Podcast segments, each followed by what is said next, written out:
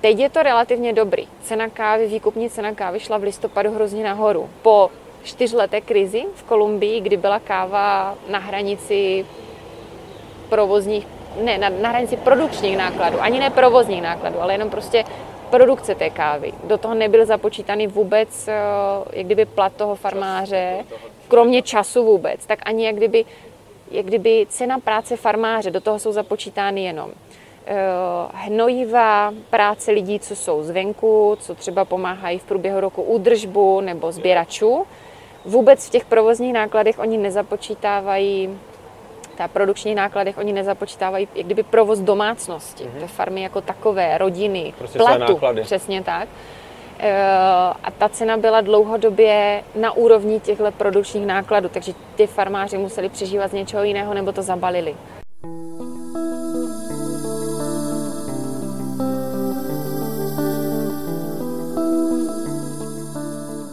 Ahoj kávomilci, vítejte u podcastu Pražiny Double Shot. Od mikrofonu vás zdraví Ondřej a Ondřej. Dnes pro vás máme další ze série rozhovorů se zajímavými lidmi okolo Double Shotu a vypravili jsme se na kávu s Terkou Prejdovou. Terka většinu roku žije v Kolumbii, kde se konečně odhodlala po mnohých rokoch si splnit svůj kávový sen a to založit si exportérskou firmu. V rozhovoru jsme se zabývali kompletní cestou kávy od semínka po šálek, to znamená takzvaný seed to cup. Probrali jsme pěstování kávy, zpracování, odrůdy, logistiku anebo třeba cenu samotné kávy. Tí, ktorí nás pravidelne počúvate, tak viete, že naše na ká vé es majú zvyčajne okolo jednej hodiny, ale tento rozhovor sa nám zdal hrozne zaujímavý a veľmi komplexný, preto sme sa rozhodli ho nezostrihávať a ponúkame vám ho v celej dĺžke takmer dvoch hodín. A než se vrhneme na samotný rozhovor, máme na vás malou prosbu. Aktuálne probíhá hlasování o podcast roku, takže pokud nás máte rádi, budeme si moc vážit toho, pokud zahlasujete zrovna pro náš podcast Double Shot Coffee Podcast. Takže všetci teraz bežte prosím na podcast roku tečka cz a môžete vo formulári vyplniť náš podcast a rovnako môžete vyhrať aj hodnotné ceny, pretože každý tristotridsiaty tretí alebo tisíc stojedenácty hlasujúci môže vyhrať zaujímavé ceny od rôznych reproduktorov až po herné konzoly. A my už jdeme na samotný rozhovor. Příjemný poslech. Ahoj, Terko. Ahoj. Děkujeme, že jsi přijala pozvání do našeho podcastu. Moc nás to těší. Co tě charakterizuje? Jestli jsi našel na blogu nebo na stránkách Život na cestách? No jo, to jsi připravil. Optimistka, idealistka a příležitá fotografka. Nepřemýšlím, ve kterém roce jsem to psala. dva tisíce čtrnáct patnáct? No, to už je dávno, co? Já si myslím, že mě to pořád charakterizuje, přestože teda člověk se stane jako asi odpovědnější, serióznější, ale optimistka jsem pořád. Mě totiž hrozně zajímalo, jak se holka z Opavy dostane do... Narozená ve Vítkově, pozor, jo. Ve Vítkově. Dostane do Kolumbie, odkud uh, začne vlček vozit kafe, když předtím nikdy nedělala uh, v kavárně. To je hrozně zajímavá cesta. Protože co já tě znám, tak uh, tě znám z organizačního týmu Týdne kávy a potom, že si psala články do kávových listů, což vlastně uh, je společně s Tomášem Konečným, je to tak? Mm-hmm. No, tak jak se dostaneš do Kolumbie? No, já jsem do Kolumbie vůbec nejela kvůli kávě. Já jsem po škole uh, měla pocit, že potřebuji objevit víc než Evropu, kterou jsem díky Erasmu trochu objevila. A Kolumbie mi přišla pod ruku úplně náhodou. Já jsem se tam dostala na pracovní stáž výměnou a vlastně bylo to zhruba v té době, kdy jsem se vůbec jako o kávu začala nějak víc zajímat. Já jsem těsně před svým odjezdem do Kolumbie začala objevovat se vůbec jako espresso a cappuccino. A říkala jsem si, tak fajn, jako propojím to, trošku se tam něco naučím a podobně. A bylo paradoxní, že do místa, kam jsem dojela já, což nebyla Bogota, já jsem jela do Bucaramangy. To je jako relativně teplé město, tam je trvale kolem dvacet pět až dvacet osm stupňů, takže lidi nejsou úplně zvyklí jako na to kafe, tak třeba jako v jiných místech. Tak já jsem svým kamarádům jako vysvětlovala těch pár věcí, co jsem se do té doby o kávě naučila. Jo. A to, že jsem začala vozit kafe, tak to je vlastně cesta od toho roku dva tisíce dvanáct až do dneška. A myslím si, že mi to trvalo zbytečně dlouho, že jsem se k tomu měla odhodlat už před několika lety. A, to... a od roku dva tisíce dvanáct žiješ nějak v Kolumbii, nebo to bylo potom později? Uh, dva tisíce dvanáct jsem odjela, pak jsem zůstala skoro dva roky. Nejdřív pracovní stáž, pak jsem tam zůstala vlastně, jak se říká, na vlastní pěst, protože jsem si tam trošku zařídila život a pak jsem odtamať utekla do Brazílie na pár měsíců. Tam jsem se taky vrátila. A pak jsem myslela, že zůstanu zase v Česku. A dala jsem se dohromady v Česku s Kolumbijcem a teď vlastně žijeme jednou nohou tam, jednou nohou tady, poslední tři roky. A takže ty se, ty se stretla s uh, manželi? To... Není. Já jsem myslela, že byste se poznali v Kolumbii. To si myslí všichni, ale my jsme se poznali v Brně na mojí cestovatelské přednášce o Kolumbii, kam on se přišel podívat.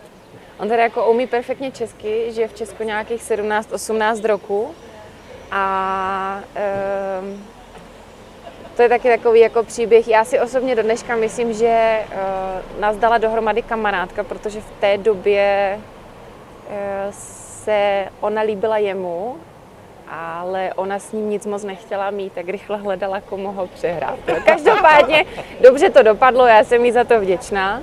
A když jsme se po té cestovatelské přednášce nějak jakože dali do řeči, tak pak prostě jsme si vyměnili čísla a nějak ta naše historie pokračovala. A teď vlastně se snažíme jako udržet ten balans, protože já jsem vždycky měla tendence se do té jako Latinské Ameriky vracet. On paradoxně byl hrozně zabydlený tady v Česku a myslím si, že nám, že jsem hrozně ráda, že můžeme udržovat takový jako obojí teďka, že jsme chvíli tam, chvíli tady, protože mě by to chybělo, kdybych nemohla žít aspoň nějakou část roku v té Kolumbii. A ve spoustě věcí se prostě dobře doplňujeme. On díky tomu, že jsme se poznali, tak přestal pít Nescafé tři v jednom. A musím říct, že se o kávě učí rychleji než spousta lidí, který znám. Takže teďka, když dělá jako prohlídky s turistama na kávových farmách, tak je třikrát lepší než to, co oni těm turistům říkají. Tak on jde do detailů, prostě, který uh, ví lidi třeba, který už mají kávu napitou, nebo uh, jsou v té oblasti té výběrové kávy. A on je teda z nějakého regionu, kde káva, kde ne, se káva on je...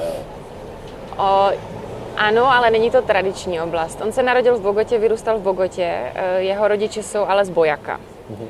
Boyaka není typický kávový region známý v zahraničí, ale uh, jsou tam oblasti, ve kterých se káva pěstuje a já tam hodně teďka i zaměřuju pozornost při tom dovozu kávy. My jsme tam objevili hrozně zajímavé kontakty. Jezdím na některé z těch farem poslední tři roky, vlastně periodicky se tam vracím. A... takže je to i taková snaha jako vyzdvihnout regiony, které ještě nejsou tak známé. Mě by vlastně zajímalo, co, co v Kolumbii děláš, nebo co, co je jakoby tvoje práce, co děláš přes den. No. Tak poslední, poslední tři roky to bylo relativně jasné, jako maminka na plný úvazek, ale teďka se to pomaličku přetáčí, protože dítě roste, takže mě potřebuje stále méně. Už konečně si můžu jako i někam vyjet a nebýt pořád s ním. A jak se začínáme profilovat tady jako k téhleté činnosti, tak se snažím po těch, na těch farmách být fyzicky, to znamená, když je ta příležitost, rodinná situace to dovolí, tak jsme třeba s malým týden čtrnáct dnů u někoho na farmě. Někdy s přítelem, někdy bez něj. Takže malý zvládá jako leco se mnou, tam ty dlouhý přesuny autobusem. A ty jsi ty farmy začínala navštěvovat a objevovat jen tak ze zájmu předtím? Nebo zatím byl už jako dlouhodobější třeba plán, že... Když jsem tam měla úplně poprvé dva tisíce dvanáct, tak to bylo jenom takový to nadšení. Tyjo, jsem v zemi, kde se ta káva pěstuje, chci vidět kávovník, takže v okolí Bucaramangy jsou farmy, takže jsem si dělala víkendové výlety. A pak, jak jsem pokračovala, pak jsem se nějak vlastně dva tisíce čtrnáct dostala do toho kávového světa tady v Česku skrze ten týden kávy.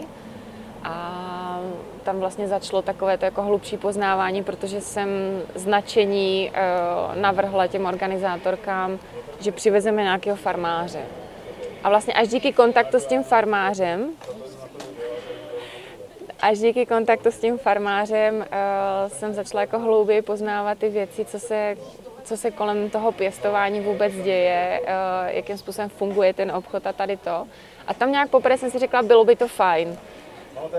Ale tu cestu jsem vůbec nezašla prošlapávat a, a pak jsem uhla úplně. A, a ty nejvíc jako návštěvy farem a tady tyhle ty kontakty vznikly v podstatě za poslední dva, tři roky.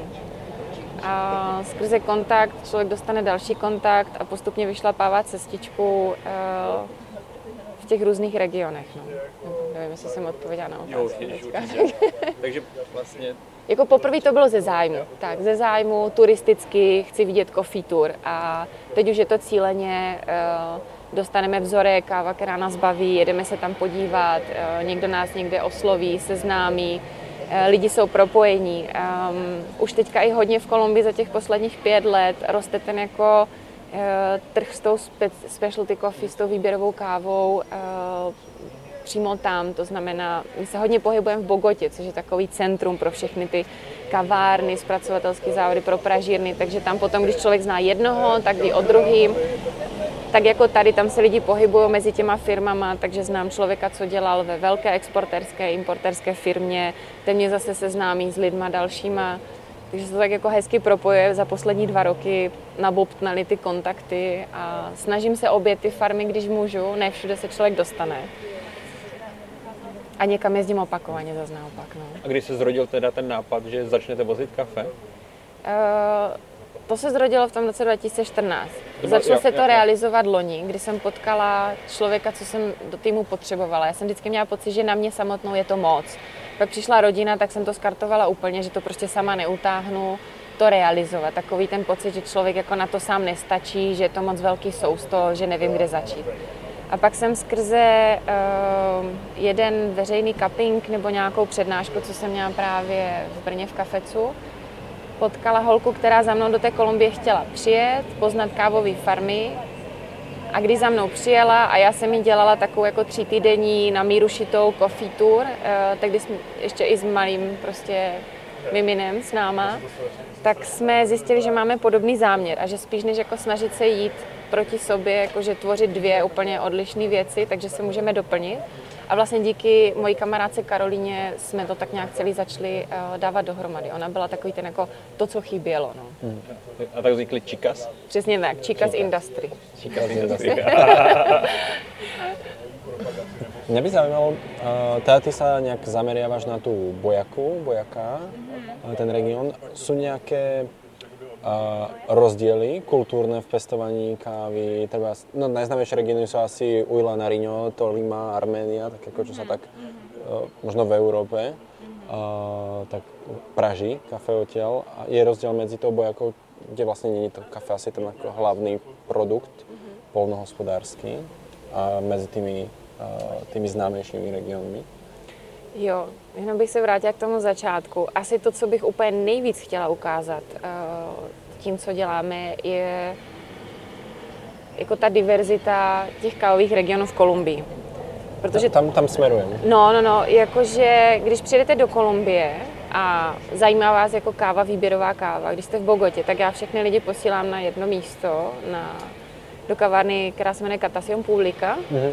protože tam člověk přijde a vidí v To je pražírna, která pracuje s širokou škálou kolumbijských regionů kávových. Tam mají až dvacet pět různých káv z různých regionů. Někdy si dělají vlastní směsi, někdy je to prostě zpracování netradiční, takže nějaké naturálky, prodloužené fermentace.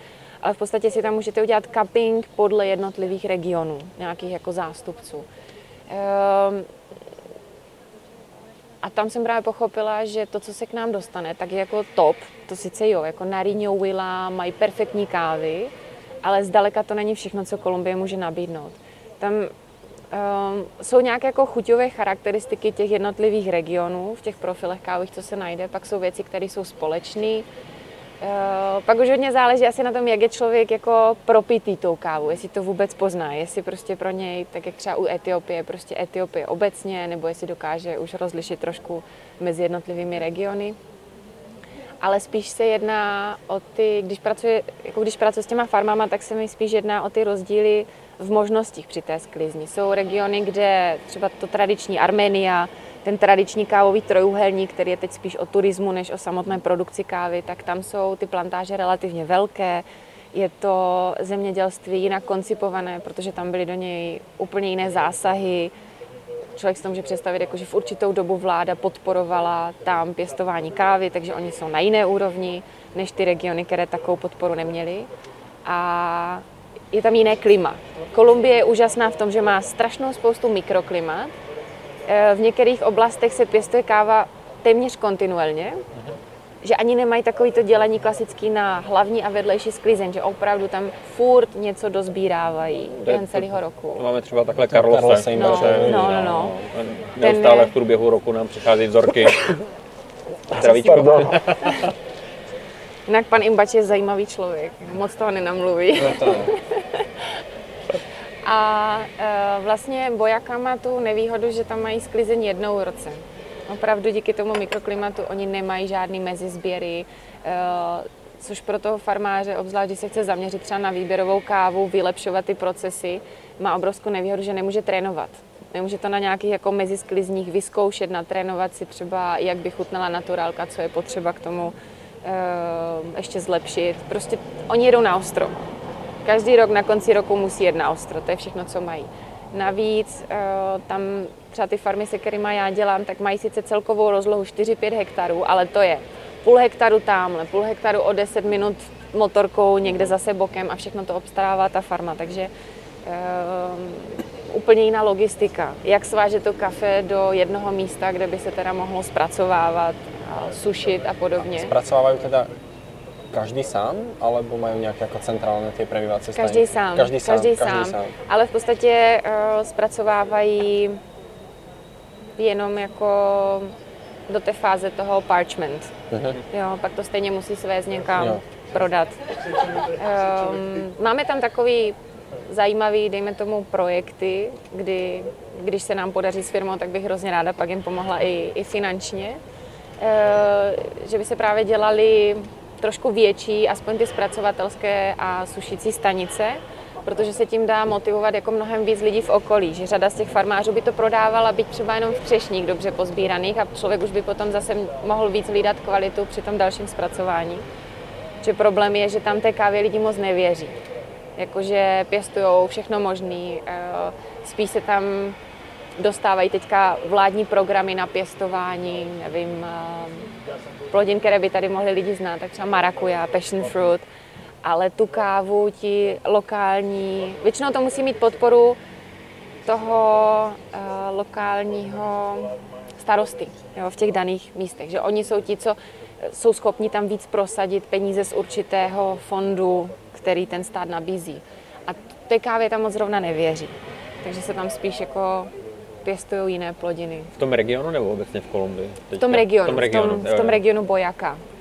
Takže když třeba my tím, co děláme teďka s jednou, s těmi našimi známými, s tou rodinou, s tou asociací, kterou oni založili, když my ukážeme, že to má smysl, že se tímhletím tam dostanou, dostane, dejme tomu, jako zahraniční kapitál nebo zahraniční nákupčí, že se ta káva dostane do světa. Pro ně pořád má velký význam takový to jako wow, naše káva je v Evropě, ne, neprodává se jenom tady v Kolumbii, přestože třeba ceny můžou být úplně stejné, ty výkupní. Oni mají výborné kupce třeba v rámci jako lokálních pražíren v té Boyacá. Ale Kolumbijci jsou furt ještě na to jméno, na to, jakože ten, kdo je gringo, kdo je ze zahraničí, tak tomu dodá takový jako větší nádech. Tak zase si myslíme, že tím bychom mohli podpořit to, to otočení toho hledáčku, jakože káva tady v Boyacá má smysl, prostě pojďme to podpořit a pojďme do toho nasypat trochu peníze. Takže tak. A jinak jako v Kolumbii je spousta zajímavých regionů, které nejsou tak známy a jsou něčím specifický. Třeba celý region na severu, u Karibiku, eh, Sierra Nevada, Santa Marta, to jsou většinou eh, biokávy, které pěstují indiáni, protože tam je velká část, kterou vláda nechává jako k užívání původním obyvatelům, původním indiánům. Mají zase úplně jiný chuťový profil než celý ten jih, což je Nariño, Cauca, Huila. Cauca je region, ze kterého jsem měla fantastický kávy, ale pořád je to region, který je trošku komplikovaný, co se týče jako politické situace a, a tak, no, asi stop o regionech, že to by bylo nadlouho. To chce tam přijet, jako ochutnat si to, projet si aspoň, aspoň dva nebo tři, jako nejít, nejít, nejít jenom. Já jsem třeba v Huila byla poprvé až s tou Karolínou. loni touhle dobou, nebo loni v květnu. A do té doby jsem znala spoustu jiných oblastí. A já jsem přijela do Willa a, jak se říká, spadla mi čelist, protože to, co jsem viděla ve Willa, tak je nesrovnatelný se spoustou ostatních regionů, co se týče eh, organizovanosti, možnosti si tu kávu hned na místě ochutnat. To je luxus, který v jiných regionech je vzácný, ale když člověk jako nákupčí přijede rovnou do Willa, tak mám pocit, že takhle to v celé Kolumbii, že prostě přijedu a mám asociace, které mají jako cuppingové laboratoře, dá se všechno, všechno prostě hmatatelně poznat. To jsou tam ti, pro, tam pro farmáře je naprosto logické, že se sbírají přece jenom jako zralé třešně. Pak jedete do vedlejšího regionu nebo do Santanderu, který je zase kolíbkou prostě kávy v Kolumbii, a farmáři vysvětlujete, že kdyby teda chtěl, aby mu to ze zahraničí koupil někdo, jako jsem já, takže musí sbírat jenom ty zralé třešně. On se na vás dívá, jak kdybyste byli z jiného světa. Takže obrovské rozdíly v té vzdělanosti těch lidí, v tom, co oni ví nebo neví o kávě a kterým směrem to chcou hrát. Takže všem doporučuji, pokud jdete za kávou, Willa je perfektní v tom, že máte šanci jako nejvíc toho poznat, ale nepoznáte celou tu kávovou historii té Kolumbie. Mě by zajímalo uh, taková ta aféra nebo okolo Castillo Caturra. Jaká je situace? Asi nevím, o jaké aféře se bavíš konkrétně. No, vláda vlastně hodně tlačila, aby se uh, pěstovalo Castillo, jestli je to tak. Mm-hmm. A nahrazovala se Caturra. Castillo a potom ještě Colombia. Colombia. Caturra je uh, jedna z těch jako původnějších odrůd, ale tam byl problém, hmm, já nevím, ve kterých letech to bylo, abych nemystifikovala, jestli to byly šedesátá nebo naopak spíš osmdesátá léta, kdy um, přišla kávová rez v obrovském rozsahu a Caturra je odrůda, která je na to citlivá. Takže tím, že Kolumbie od těch šedesátých let hodně to jako její zemědělství hodně stojí právě na vývozu kávy, ekonomika stojí na vývozu kávy, tak se těmihle těmi nařízeními ta kávová federace, což je vládní organizace, snažila jako zajistit nějaké příjmy těm farmářům, protože z roku na rok měli obrovský pokles produkce, v podstatě jim to sežralo stromky, ta rez, a v té době ještě neexistovaly neexistovaly moc prostředky, jak se proti tomu bránit. Problém je, že už v té době um, to byly jako monokultury. Že ta Caturra, nějakou jako směsné loty by tohleto nenapadlo v tak velkém množství, ale už v té době vlastně byly monokultury té Caturry a tím pádem ta kávová rez byla schopná takhle jako totálně splundrovat prostě všechny ty plantáže. Um, Kolumbie je taková země paradoxů. Mají, jeden z nejlepších, mají jednu z nejlepších institucí, co se týče výzkumu a vývoje v oblasti káv obecně, a to je Cenicafé. Cenicafé je institut, který je financovaný vládou a který odpovídá té kávové federaci a má neskutečné množství prostě vědění v těch laboratořích za ty roky nashromážděný. Já si teďka jako nechci zahrávat s ohněm a zřízit na to nějaký svůj konkrétní názor, protože je to vždycky podle informací, které se ke mně dostanou, ale z mýho pohledu pořád ještě nedávají ven dostatek informací na ty farmy, jo, k těm, těm, kteří to nejvíc potřebujou. Mají úžasné programy ve výzkumu nových odrůd a oni jsou taky ti, kteří za celou tu, celých těch x dekád prostě um, dávali doporučení na to, která odrůda se má pěstovat. Totiž ta kávová, to pěstování kávy při běžném režimu je hrozně svázané s tou kávovou federací. Až posledních třeba pět šest let se to začalo rozvolňovat. A v době, kdy farmář vlastně si bral od Národního fondu nebo dokonce přímo od federace úvěr na to, aby mohl vůbec založit plantáž, tak federace mu zase e- řekla OK, ale budeš pěstovat tady tyto doporučené odrůdy. Stát to dělal s dobrým úmyslem, aby byla zajištěna nějaká jako produktivita, protože o kvalitu moc nešlo, šlo to o nějaký standard, protože v té době byla taky kávová federace ta jediná, která mohla exportovat kávu. Tím pádem oni potřebovali mít zajištěnou standardní dodávku kávy na ty svoje exporty. Se všechno poslední roky hrozně promíchává, ale všechny ty odrůdy, které následovaly potom, to znamená Castillo, Colombia, jsou hybridy vytvořené křížením různých odrůd, aby se zlepšila jako ta odolnost. Ale samozřejmě pro nás, kteří tu kávu pijeme a chceme si ji vychutnávat a hledáme v tom ty různé detaily těch chutí, tak to znamená i, že třeba jsme ochuzováni o to, co jsou ty prapůvodní odrůdy. Jo. To je rozdíl mezi Kolumbií a Etiopií. Prostě to nikdy, Kolumbie nikdy nebude tak, tak košatá jako ty etiopské kávy. A teď právě přišli s novou odrůdou. Jmenuje se Cenicafé jedna. Cenicafé. Se jmenuje přímo jako ten institut. A jednička, protože se jim to prostě asi hodilo, nebo byla z té řady ta, která to vyhrála. Takže Cenicafé jedna je teďka odrůda, která, myslím, že tento rok, na konci roku, možná příští, začíná mít jako první pořádné sklizně, že to bylo před těmi dvěmi roky, dvěmi lety prostě mezi ty farmáře rozšířeno. A tam právě oni se snažili prý zase zpátky o jako dodání e, chuťových kvalit do odolných odrůd. Já jsem to chutnala ve dvou nebo ve třech variantách, jako pořád to prostě není ono, pořád to není tak jako třeba Caturra nebo Typika, nebo e, někteří z těch mých známých farmářů teď experimentují s odrůdama jako Wush Wush a Laurina, jo. Takže pořád to není ono, ale lidi si to strašně chválí, má to, je to odolné, nemusí se to tolik zase stříkat různými chemickými nebo polochemickými postřiky. A, a mají krásné velké zrníčka, takže zase spousta lidí vždycky kupovala Kolumbii, protože vypadá hezky ta napražená káva, jsou to takové jako rovnoměrné, hezké zrníčka. Ehm, takže uvidíme, co z toho bude, třeba nás to ještě překvapí. No. Stejně další taková historka, nebo historie je kolem toho slavného Pink Bourbonu, jestli mm-hmm. už jste měli. Jo. Teďka máme na cestě jeden. No, no, no, no. Co si o tom myslíte třeba? Tak co vy a Pink Bourbon?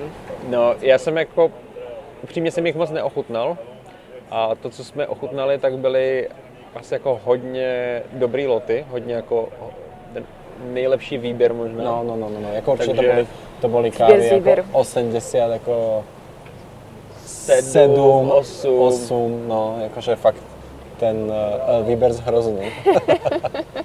Z bobulí. Co vám řekli o té odrůdě?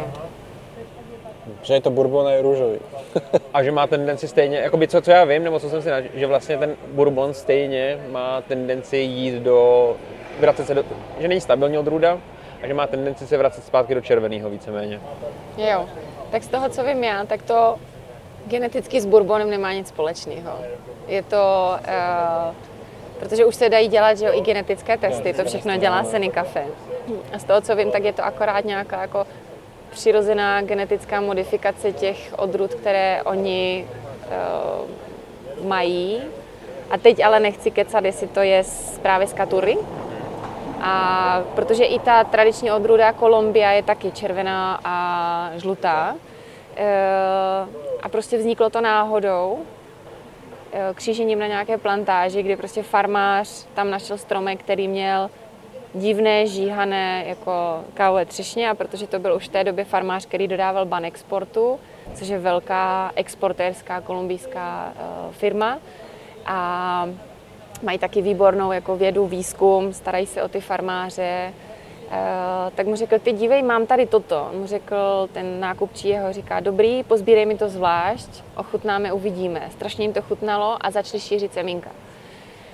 Problém je, že to není certifikovaná odrůda, takže řada z těch farmářů, co nějak se dostala k semínkům a k rostlinkám Pink Bourbonu a v tuhle chvíli už jsou dvouleté, tříleté a začínají rodit, tak vlastně neví, jako, jaký je ten genetický základ tady té rostliny, jestli pochází z toho původního stromku, nebo už to někdo nakřížil, protože Kolumbíci jsou strašně, jak se říká ve španělštině, jako živí. Takže jakmile zjistili potenciál, že to lidi chtějí, že se to dá dobře prodat, že se za to dá dostat víc peněz, tak začali obchodovat s těmi semínky, s těmi rostlinkami. Jo? To je stejný příběh jak s kolumbijskou gejšou prostě. A certifikované to bylo dražší, tak si řada hledala někoho, kdo to už má, aby si to od něj vzali. Proto jsou tam ty regrese v té, v té genetice hrozně moc. Jo? Viděla jsem roční plantáž, Pink Bourbon a vždycky v tom řádku bylo deset stejně nízkých, jak oni tomu říkají, ten Porte Bajo, ten jako níz, nízkorůstové stromky, a pak jeden extrémně vysoký, jak, jak, jak Typiky, jo. Takže takový vtipný, že já sama nevím, co od toho čekat, ale mám tady pro vás jeden, kdybyste chtěli. Taky to, ten, to není teda výběr z bobulí, ale i ten náš farmář v Rondon v Boyaka nasadil takový jako malý lot, asi půl hektarový. A tohle to je první sklizeň z konce, z konce loňského roku. Vlastně je možný, že třeba do Evropy, co se přiváží Pink Bourbon, tak to není Pink Bourbon, ale jsou to různé odrůdy. Můžou to být úplně různé odrůdy. Jakože to nebude ani jedna stejná odrůda. Přesně tak, tak, tak. přesně tak. Tak to bylo... To je rovnaké jako bourbon sidra. To tež, ano, ano. Je to, hovoria tam, to, to čo som ja zachytil, keď som bol naposledy v Kolumbii, to už bolo pred... Chceš přijet zase? čtyři roky už asi, přijet, asi čtyři no? roky, čo som až, až to půjde. Až to půjde, ano. A, tak vlastne, tam bolo niekoľko verzií, prečo je to bourbon sidra. No. A, a najrozšírenejšia bolo, že je to ako bourbon z Ekvádoru, ktorý má ako trošku ako plochejší, jako, pl, jako ploší, ploší, ploší ty bobule. Ano. A typická acidita je taká jako, jako jablečná, jako cider, proto je to bourbon sidra. Tak tuhle verzi jsem neslyšela. Jo, tak to, teda, to, je, to, je, to je to, čo, to je to, čo jsem počul já zase v Kolumbii. No. A, a taky to není certifikovaná odrůda? Není, není, a, jako, není. Tím, že to nevydává, jediný certifikovaný odrůdy vlastně vydává to Cenicafé. Já jsem měla teda letos i tu čest mluvit s člověkem, co pro Cenicafé dělá a dělá přímo v tom oboru vývoji odrůd, takže já jsem byla i na experimentální plantáži, na kterou se normálně člověk jako nemá dostat, co nemá tam co dělat. Takže já jsem viděla i systém, jakým oni ty odrůdy ve chvíli, kdy už vylezou z té laboratoře, tak oni potom na svých farmách, respektive na farmách, které s nimi spolupracují a vyhradí jim určitou část, jako ten experimentální lot, tak tam potom vysadí řádky těch laboratorních odrůd. Je to strašně zajímavé, protože oni jsou hodně důslední v té práci a vysadí vlastně třeba pět odrůd v různých kombinacích. Takže vlastně v prvním řádku je odrůda A, B, C, D, E. Ve druhém je A, E, B, D, C. A zjišťují i, jak se ty odrůdy chovají jedna vedle druhé. Přesně tak.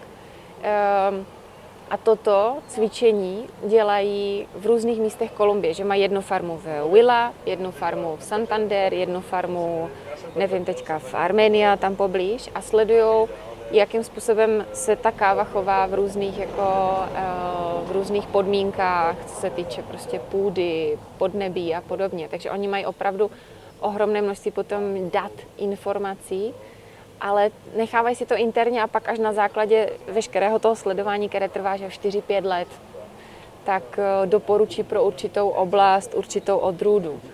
No a oni jsou taky jediní, kdo prodávají, anebo ti, co jsou od nich certifikováni, tak co prodávají jako certifikované rostlinky, certifikovaná semínka. A tím pádem v Kolumbii je celá řada tady těchto historik hmm. o odrůdách. Jo? Bourbon sidra je jedna z nich, pak jsou tam ty různé takzvané jako místní varianty eh, Castillo Tambo. Tambo podle místa, kde zase viděli nějakou jako diverzifikaci od toho tradičního Castilla, tak od tamať zase si pozbírali ty, ty kávové třešně a začali to šířit mezi okolí. A, a řada těch farmářů eh, používá i špatné názvy pro ty odrůdy.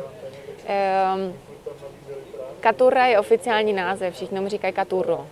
Eh, pak ještě říkají Café Común, je Typika. A spousta takových, jakože podle oblasti tomu říkají vlastně úplně jinak. Co to tady máte? A teď řeknou nějaký název, já jsem v životě neslyšela takovou odrůdu. Pak se dozvím, že je to odrůda iks ypsilon. Takže to je, to je, to je... keď na Ujle právě, no. Tak tam mali jako stromky a zapýtám, že čo to je? A oni hovoria, že to je San Bernardo. A vlastně nakonec to bylo Castillo, len tomu hovoria úplně jinak. Že to, tak, jako každý má svůj nějaký lokální název. V Kostarike treba tam je teraz hrozně rozšírené pestování těch experimentálních odrod, jako etiopské, mm-hmm. keňské. Ale je tam ta keňská odroda v Kostarike, hlavně v West Valley na severe rozšírená. A záleží, na kterou farmu přijdeš, tak někde to bylo jakože Kenia, někde je to es el dvacet osm, jakože es el dvacet osm, ale ani jedno z toho nie je už pôvodná Keňa, ani ako es el dvacet osm, pretože vši, te, ta, ten pôvodný ako stromek, z ktorého to majú, je z experimentálnej far, uh, farmy Starbucksu, ktoré tam jako, im tam rozdali semínka nejakého keňského hybridu, pretože uh, te, tu keňskou druhu, ktorú pestujú v Kostarike, tak má neuvěřitelně velké čerešně. To je jako prostě to je, jako keňské kafe je velké, ale toto je jako to je to je ještě větší, to je úplně jako masivní masivní ty čerešně, ale záleží přijde k jednému farmárovi, tak ta, to je čo to je? To je es el dvacet osm. O farma kilometr ďalej, no to je Keňa, to je Keňa a nikdo neví, nikdo neví, čo to je. A potom jsou ještě taky, kteří si myslí, že mají Keňu, ale nakonec to je zase úplně něco jiné, lebo jim to len někdo dal s tím, že to je Keňa, ale vlastně nevědí, že čo to je. To je a to je všade rovnaké. No každopádně to není o tom, že by člověk nechtěl těm zákazníkům až na ten stůl přinést tu dohledatelnost, ale že ona někdy prostě, že to složitý, jak když podědíte podědovi jabloňový sad hmm. a tušíte, že by to mohla být odrůda iks ypsilon, nejste se tí, jako si tím úplně jistí, no. A dělat genetické testy u každé kávy, to tak jako nemá úplně význam, no. No, to jsou... To jsou ty kyselé a to jsou ty sladké. Já si myslím. A, tak to a ty funguje ty uznávají ty... dřív a tady ty později. A tak nějak to funguje i v káve. A, a pak tomu jako dají jenom nějaký název, aby to... Přesně tak. tak. A nebo z toho ze všeho uděláme cuvée a, a bude jako. To právě třeba v tom Rondon, tam na těch farmách, se kterýma teď pracuju, tak tím, že to takový bohem zapomenutý, nebo spíš federací zapomenutý kraj, tak tam je řada odrůd ještě z roku šedesát, padesát. Přitom se káva pěstovala vždycky, v malých množstvích, ale vždycky. Takže na těch farmách, nebo na té jedné farmě s tou rodinou, se kterou děláme, tak oni teprve teď, jako kdyby po těch dvou, třech letech selektujou určité rostliny. Jejich syn se dal naštěstí na jako zemědělskou vysokou školu, takže je agroinženýr a on tam právě ty poslední tři, čtyři roky vnáší jako ten vítr, jako pojďme dělat specialty, prostě pozná ty rostliny, selektuje si to. Oni se teda živí vlastní genetikou, že oni se snaží prostě využívat tu genetiku té oblasti, která tam je. Ani ne proto, že by nechtěli mít certifikovanou kávu, ale protože ví, co tam funguje. Takže jako kdyby uh, mají vlastní uh, semiděrost, no, vlastní... Nechá, nechávají si klíčit vlastní semínka. To, to, to, to jsem to chtěl spýtať, ako, ako množia? Či množia cez... Cez semínka, cez semíňa, alebo vlastně cez... Tady tihleti v Rondon množí přes, přes semínka z vlastních zdrojů. Uh-huh. Většina Willy uh, si kupuje kávu, uh-huh. protože tam zase je... Sazenice. Sazenice. Sazenice, přesně tak. Tam je, tím jak je Willa uh, obrovský producent kávy, tak tam zase naopak máte i ty zdroje lepší. Jo? Že kdyby si chtěli do, ká- do, do Rondon koupit už sazenice, tak pro ně musí jet relativně daleko. Uh-huh. V Willa máte za každým druhým rohem prostě někoho, kdo, kdo pěstuje ty sazenice, kdo dělá ten dobrý základ. Jo, já jsem byl na takých městách, kde byly vlastně sazenice na takých jako rozlohách velkosti fariem a prostě no. byly to jenom sazenice. Přesně tak. Takže to už je potom jako biznis na sazenice. Přesně jo, tak, jo, přesně jo, tak. No, no. A Carlos Imbachí vlastně, on má, teda jak jsme mali tu první prvý zber té Gejši, mm-hmm. tak vlastně já jsem tam byl před těmi čtyřmi rokmi, když on to mal ještě jako v Almasico. Almasico. Almasico ve školičce. Ve školičce, ve školičce. A, a vlastně, no, no, no, a mal to tiež nakúpené, jako už malé stromky, ano, ale ano. ještě to vlastně nechával tam, aby to nabralo sílu v tom písku. No. A, a to je a, dobrý biznis, ale jako no. já jsem to pro, šestnáct dolarů jedna sazenice. Jsme to propočítávali s někým, no. že i když děláš ty běžnější odrůdy, že to je dobrý biznis.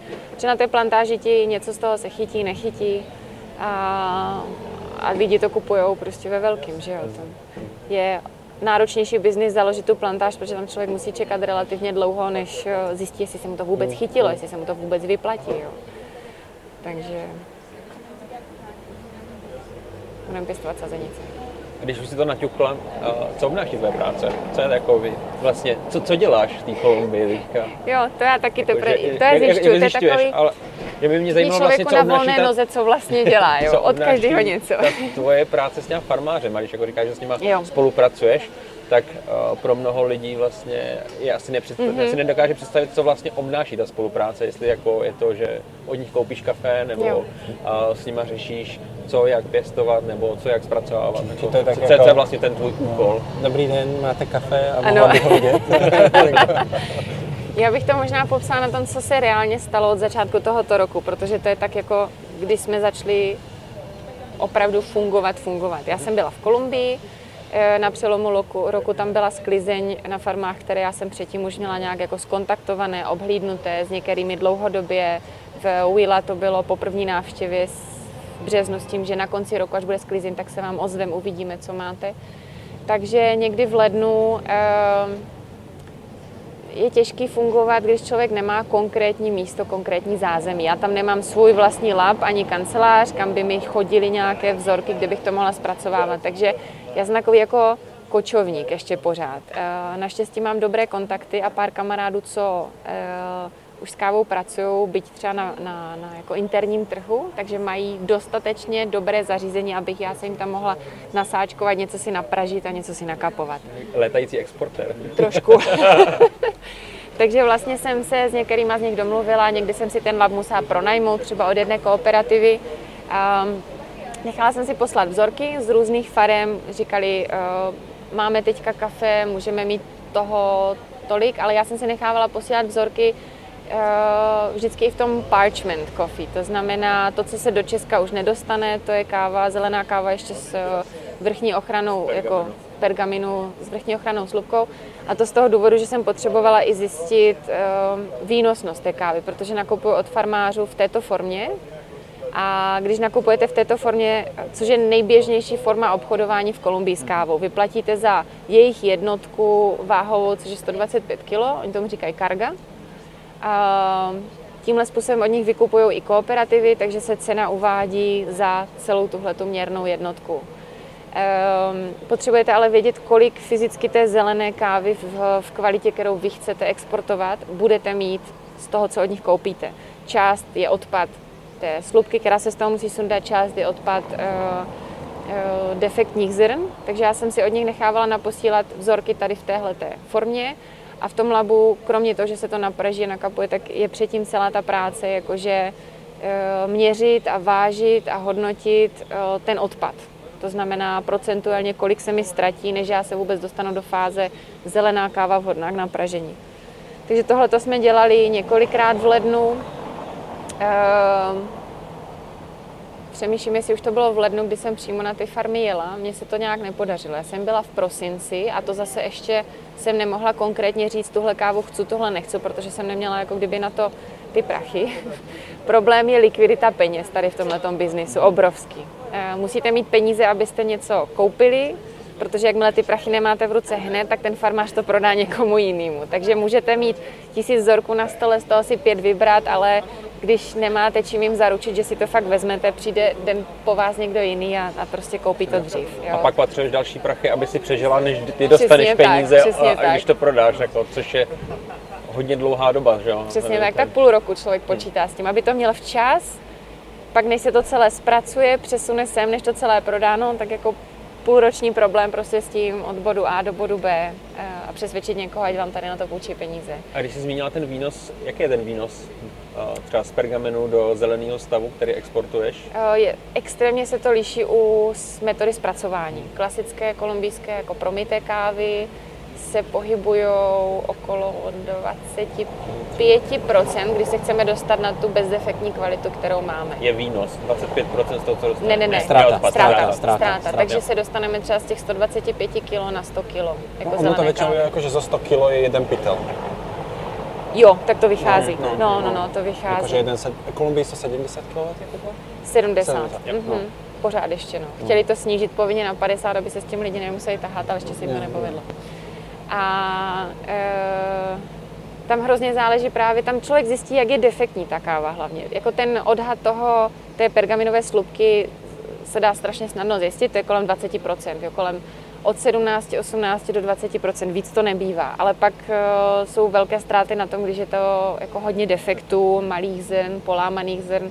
A to nemusí být třeba defekty kvůli, e, jako časté defekty. I u dobré kávy z výborných farem, kde sbírají kvalitní třešně a nemají tam třeba problém s broukama a s tímhletím, tak časté defekty jsou ty polámané zrnka, protože nemají dobře seřízené ty loupačky. Jo, to je to je taková škoda, protože vlastně všechno ostatní je dobře, ale to jsou starý stroje, který potřebují už trošičku poštelovat nebo úplně vyměnit a tam jim vznikne velký odpad tady těchto zrn. Takže se dostane člověk třeba na ztrátu dvacet pět procent. U hany víc a naturálky to je půlka. To ani ne, ani ne půlka, prostě je, je dobrá. My jsme tam měli... Na to, abych měla no, to, ten pytel sedmdesátikilový, nějaké dobré naturální kávy z Kolumbie, tak potřebuji sto padesát kilo jako koupit v těch suchých třešních. No. A teda, když už se tady bavíme o těch výnosech, tak ještě, ať to dáme úplně do kontextu. Ale ještě tak jsem chtěla říct, všechno se prodá, jo, jako žádná no, káva já, se nevyhodí, všechno ne, se ne, prodá, ne, jako Kolumbíci vypijou všechno.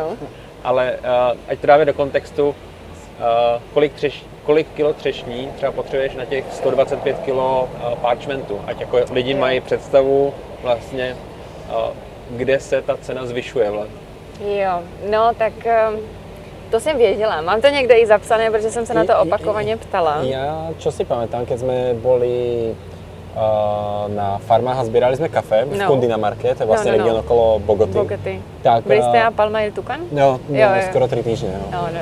A, a tak tam vraveli, že na dvě stě padesát gramový sáček upraženého kafe je potřeba sedm a půl kila čerešní. No paráda, tady to máme, tady no. to máme ten přepočet, jo, to je, to je ono. Takže já jsem za celý den nenazbíral ani na jeden dvě stě padesát gramový sáček a ta paní, s kterou jsem sbíral, mi povedala, že nie som síce najrychlejší, ale zbieram aspoň zrelé kafe.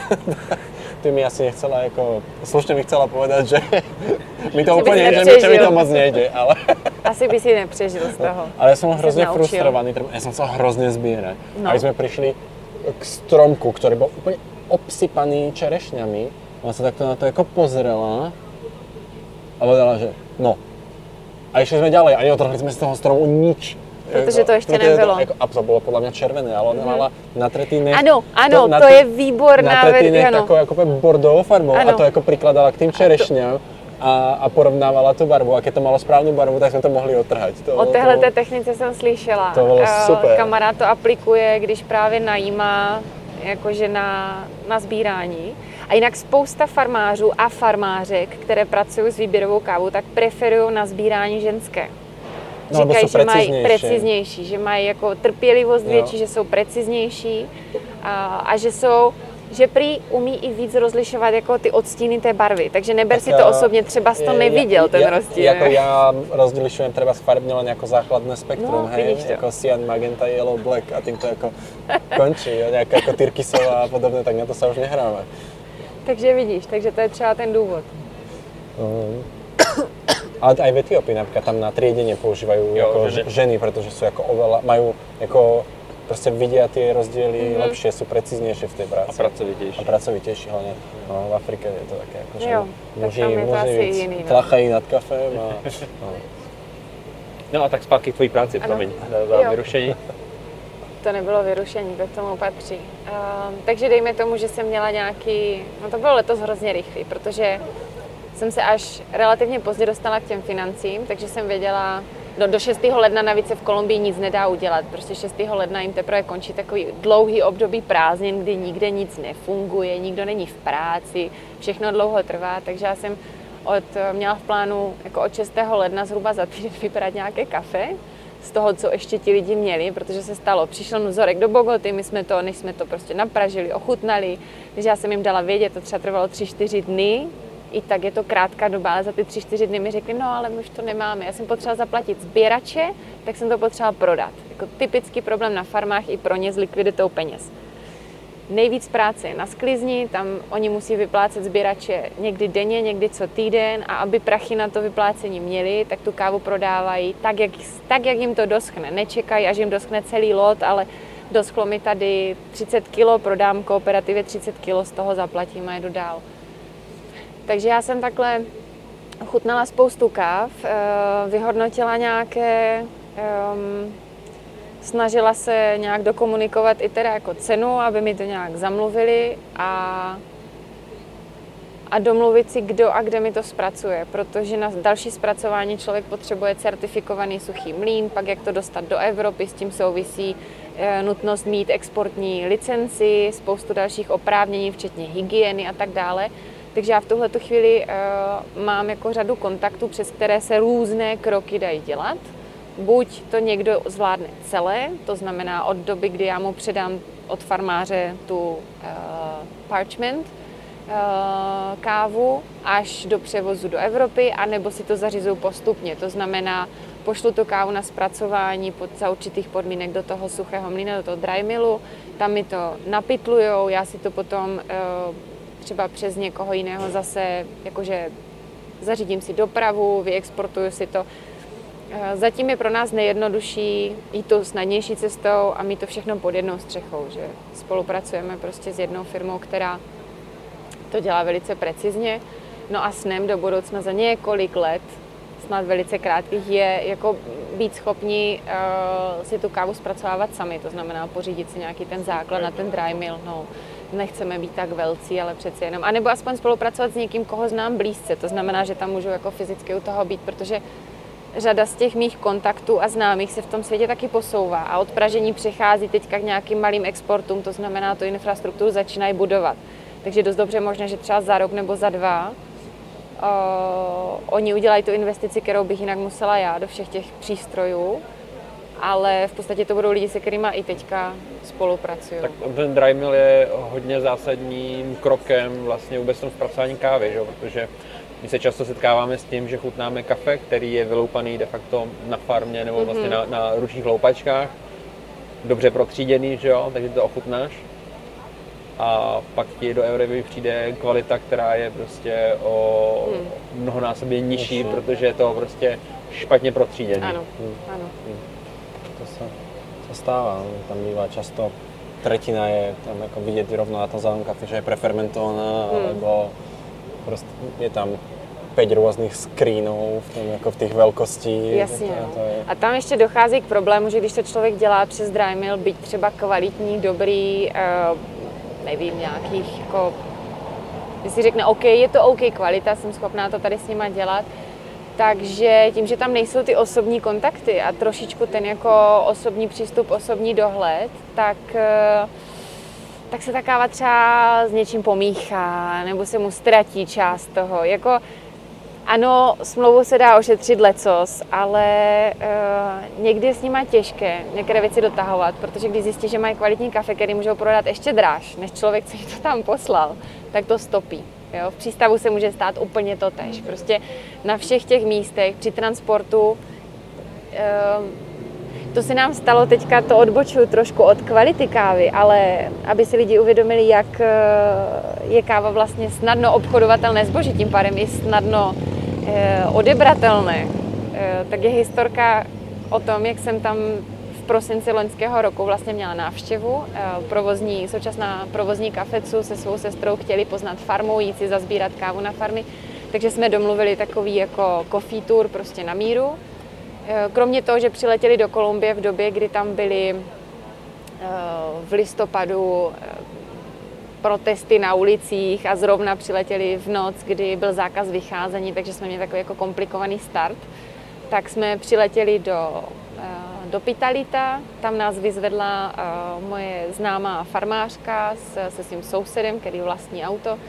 A protože jeli s farem a chtěli využít té cesty do toho centra, do toho Pitalita, což je velké město, a prodat nějakou druhojakostní, třetijakostní kávu tam do, do kooperativy, tak ji měli naloženou na pick-upu vzadu. Pick-up byl přikrytý takovou jako plachtou, ta se ale bohužel nedala na tom pick-upu zahákovat, takže to bylo tak jako jenom přikryté, ale ne úplně zabezpečené. Přijeli pro nás na letiště, my jsme si na tu kávu, na ty tři pytle s tou kávou naházeli naše bágly, zadělalo se to. A jeli jsme z letiště na jízdce do Pitalita, kousíček, přes dva semafory, kde se chvíli postávalo. Najednou se otočím a někdo nám to kafe z toho auta, z toho pick-upu tahal. Prostě borec, když jsme zastavovali, protože tam byly nějaké díry, tak vytahoval ten jutový pytel s tou kávou, tahal ho prostě ven z toho auta, než my jsme zastavili úplně. Vyskákali z toho auta, začali na něj řvát, tak on běžel s tím pytlem, nasedl na motorku s jiným borcem, který tam byl připravený, a odjeli. Jo, takže křik prostě zloději, zloději, chyťte je, ale tak jako OK, asi ne až tak úplně nahlas. Když jsme šli potom kontrolovat, protože ty moje dvě kamarádky a úplně jako tyjo zloděj kávy, jak si to dovoluju a oni, my tam máme batohy. Jsme se šli podívat, batohy byly netknuté, to není Něko tak nezajímá. Zajímavé, přesně tak, tam nevíte, co je, ale ta káva se dá speněžit úplně jednoduše, tam nikomu, přesně tak, hned do, ano. No ale problém byl, že jsme si zjistili, že jsme si uvědomili v ten moment, kdy jsme to šli kontrolovat, že to už byl druhý pytel. Toho prvního jsme si ani nevšimli, když ho vytahovali. No a když jsem to řekla té, jako té majitelce té kávy, té naší farmářce, říkala, že mě to strašně mrzí, to je hrozně. A ona, no, tak co se dá dělat, no, jako šla, cena kávy šla nahoru, tak teď je to prostě takový náchylnější. A strašně pozitivní ženská a v jednu chvíli říká, no já jsem vlastně ráda, že to bylo takhle. By bylo horší, kdyby nás přepadli se zbraní k hlavě. Byl aspoň slušný. Přesně tak. Takže s kávou je problém zabezpečit třeba i tady tuhle tu logistiku, jako jak to vlastně přepravovat, jak, jak zajistit, aby nedošlo někde k výměně od, od toho farmáře přes to zpracování do přístavu a pak vlastně jako dostat to do Evropy, to už je relativně to nejmenší. Dneska je celá řada firm, které jsou schopny tady s tím pomoct, proclít to všechno, ale to jsou takové jako příkoří toho, co se tam, co se tam může všechno dít. No. Ale ta moje práce je vesměs o výběru té kávy, domlouvání. A já jsem na ty farmy jela potom následně nafotit nějaký materiál, pobavit se s nima o další sklizni. Už jsem neměla tu příležitost třeba zrovna do Bojaká jet a vybírat to tam, ale to třeba i z toho důvodu, že tam nemáme lab. Takže stejně by se to muselo dělat v Bogotě. Jo? Ten lab teďka se na té farmě buduje, taky bych s tím chtěla trošičku pomoct. Protože snaha je to centralizovat, aby bylo jednodušší přijet tam a rovnou tu kávu u té sklizně aspoň v nějaké formě omrknout, ochutnat a už předvybrat, protože je zdlouhavé všechno to posílat někam jinam zase. Dá se vybírat takhle ta káva rovnou na farmách při sklizni, ideálně Willa, tam člověk prostě přijede během sklizně a valí mu ty vzorky, takže nestíhá ani ochutnávat a už neví, kdy říkat, už, už prostě nepotřebuju ani další. No a pak jsou ty oblasti, kde je to náročnější, kde si to je potřeba někam poslat a celý ten proces se natáhne klidně na týden, čtrnáct dnů, než vůbec z bodu A do bodu B k tomu rozhodnutí dojde. A pak domlouvat dopravu, kdo to dopraví, za kolik to dopraví, do toho dry millu, protože logisticky může být jednodušší poslat to do toho nejbližšího, ale nemusí to být ten nejlepší. Takže asi ta práce moje spočívá teďka postupně v vypracovávání nějakých jako našich vlastních logistických cestiček, protože ještě nejsou úplně utřepané a hodně, hodně to jako se teprve vyvíjí všechno. A snaha zajistit to, aby se nám nikde nic neztratilo a co nejvíc jako zamezit těm rizikům, které s tím jsou spojený. A kvůli kterým jsem do toho vlastně mnohem dřív nešla, protože jsem si všeho byla vědoma. Říkám, ne, to ne, to ne, to ne. Takže, takže třeba ten samotný farmář nemá tu zpětnou vazbu v tom, nebo sám, když to kafe vypěstuje, tak ho jakoby neochutnává, protože ho nemá jak zpracovat. Takže my, se, jo, my se snažíme o to, aby se k tomu dostali. V Willa je to jednoduchý, tam jsme byli schopni ty farmáře i pozvat na ten cupping a vlastně s jedním z nich jsme navázali takovou delší spolupráci. To je mladý kluk zase, který funguje na farmě svého táty, asi devíti hektarová farma a on se rozhodl, že zkusí s některou kávou to posunout trošku dál.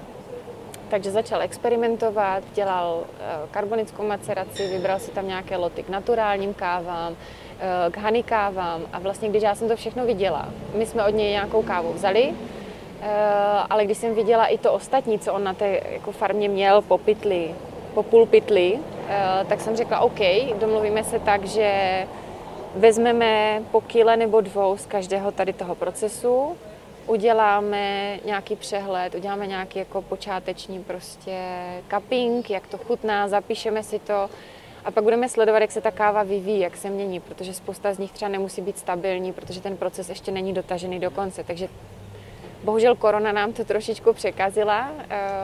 Poprvé se ta káva kapovala na konci března, druhý cupping byl tím pádem naplánovaný na konec dubna, což se teďka posunulo, ale už máme výsledky aspoň ze dvou, dá se porovnávat. Některá káva jde dolů, takže zase s jinýma lidma, kteří jsou i z jiné oblasti třeba, ale mají zase zkušenosti, tak já se je snažím propojovat, abychom tady tomu poradili, co se dá na sklizni dělat. co se dá při sklizni dělat příště jinak, abychom se dostali jako na nějaké vyšší bodové hodnocení k lepšímu chuťovému profilu. A v podstatě v tuhle chvíli já z toho nic nemám, ani jistotu, že to prodá příště mě.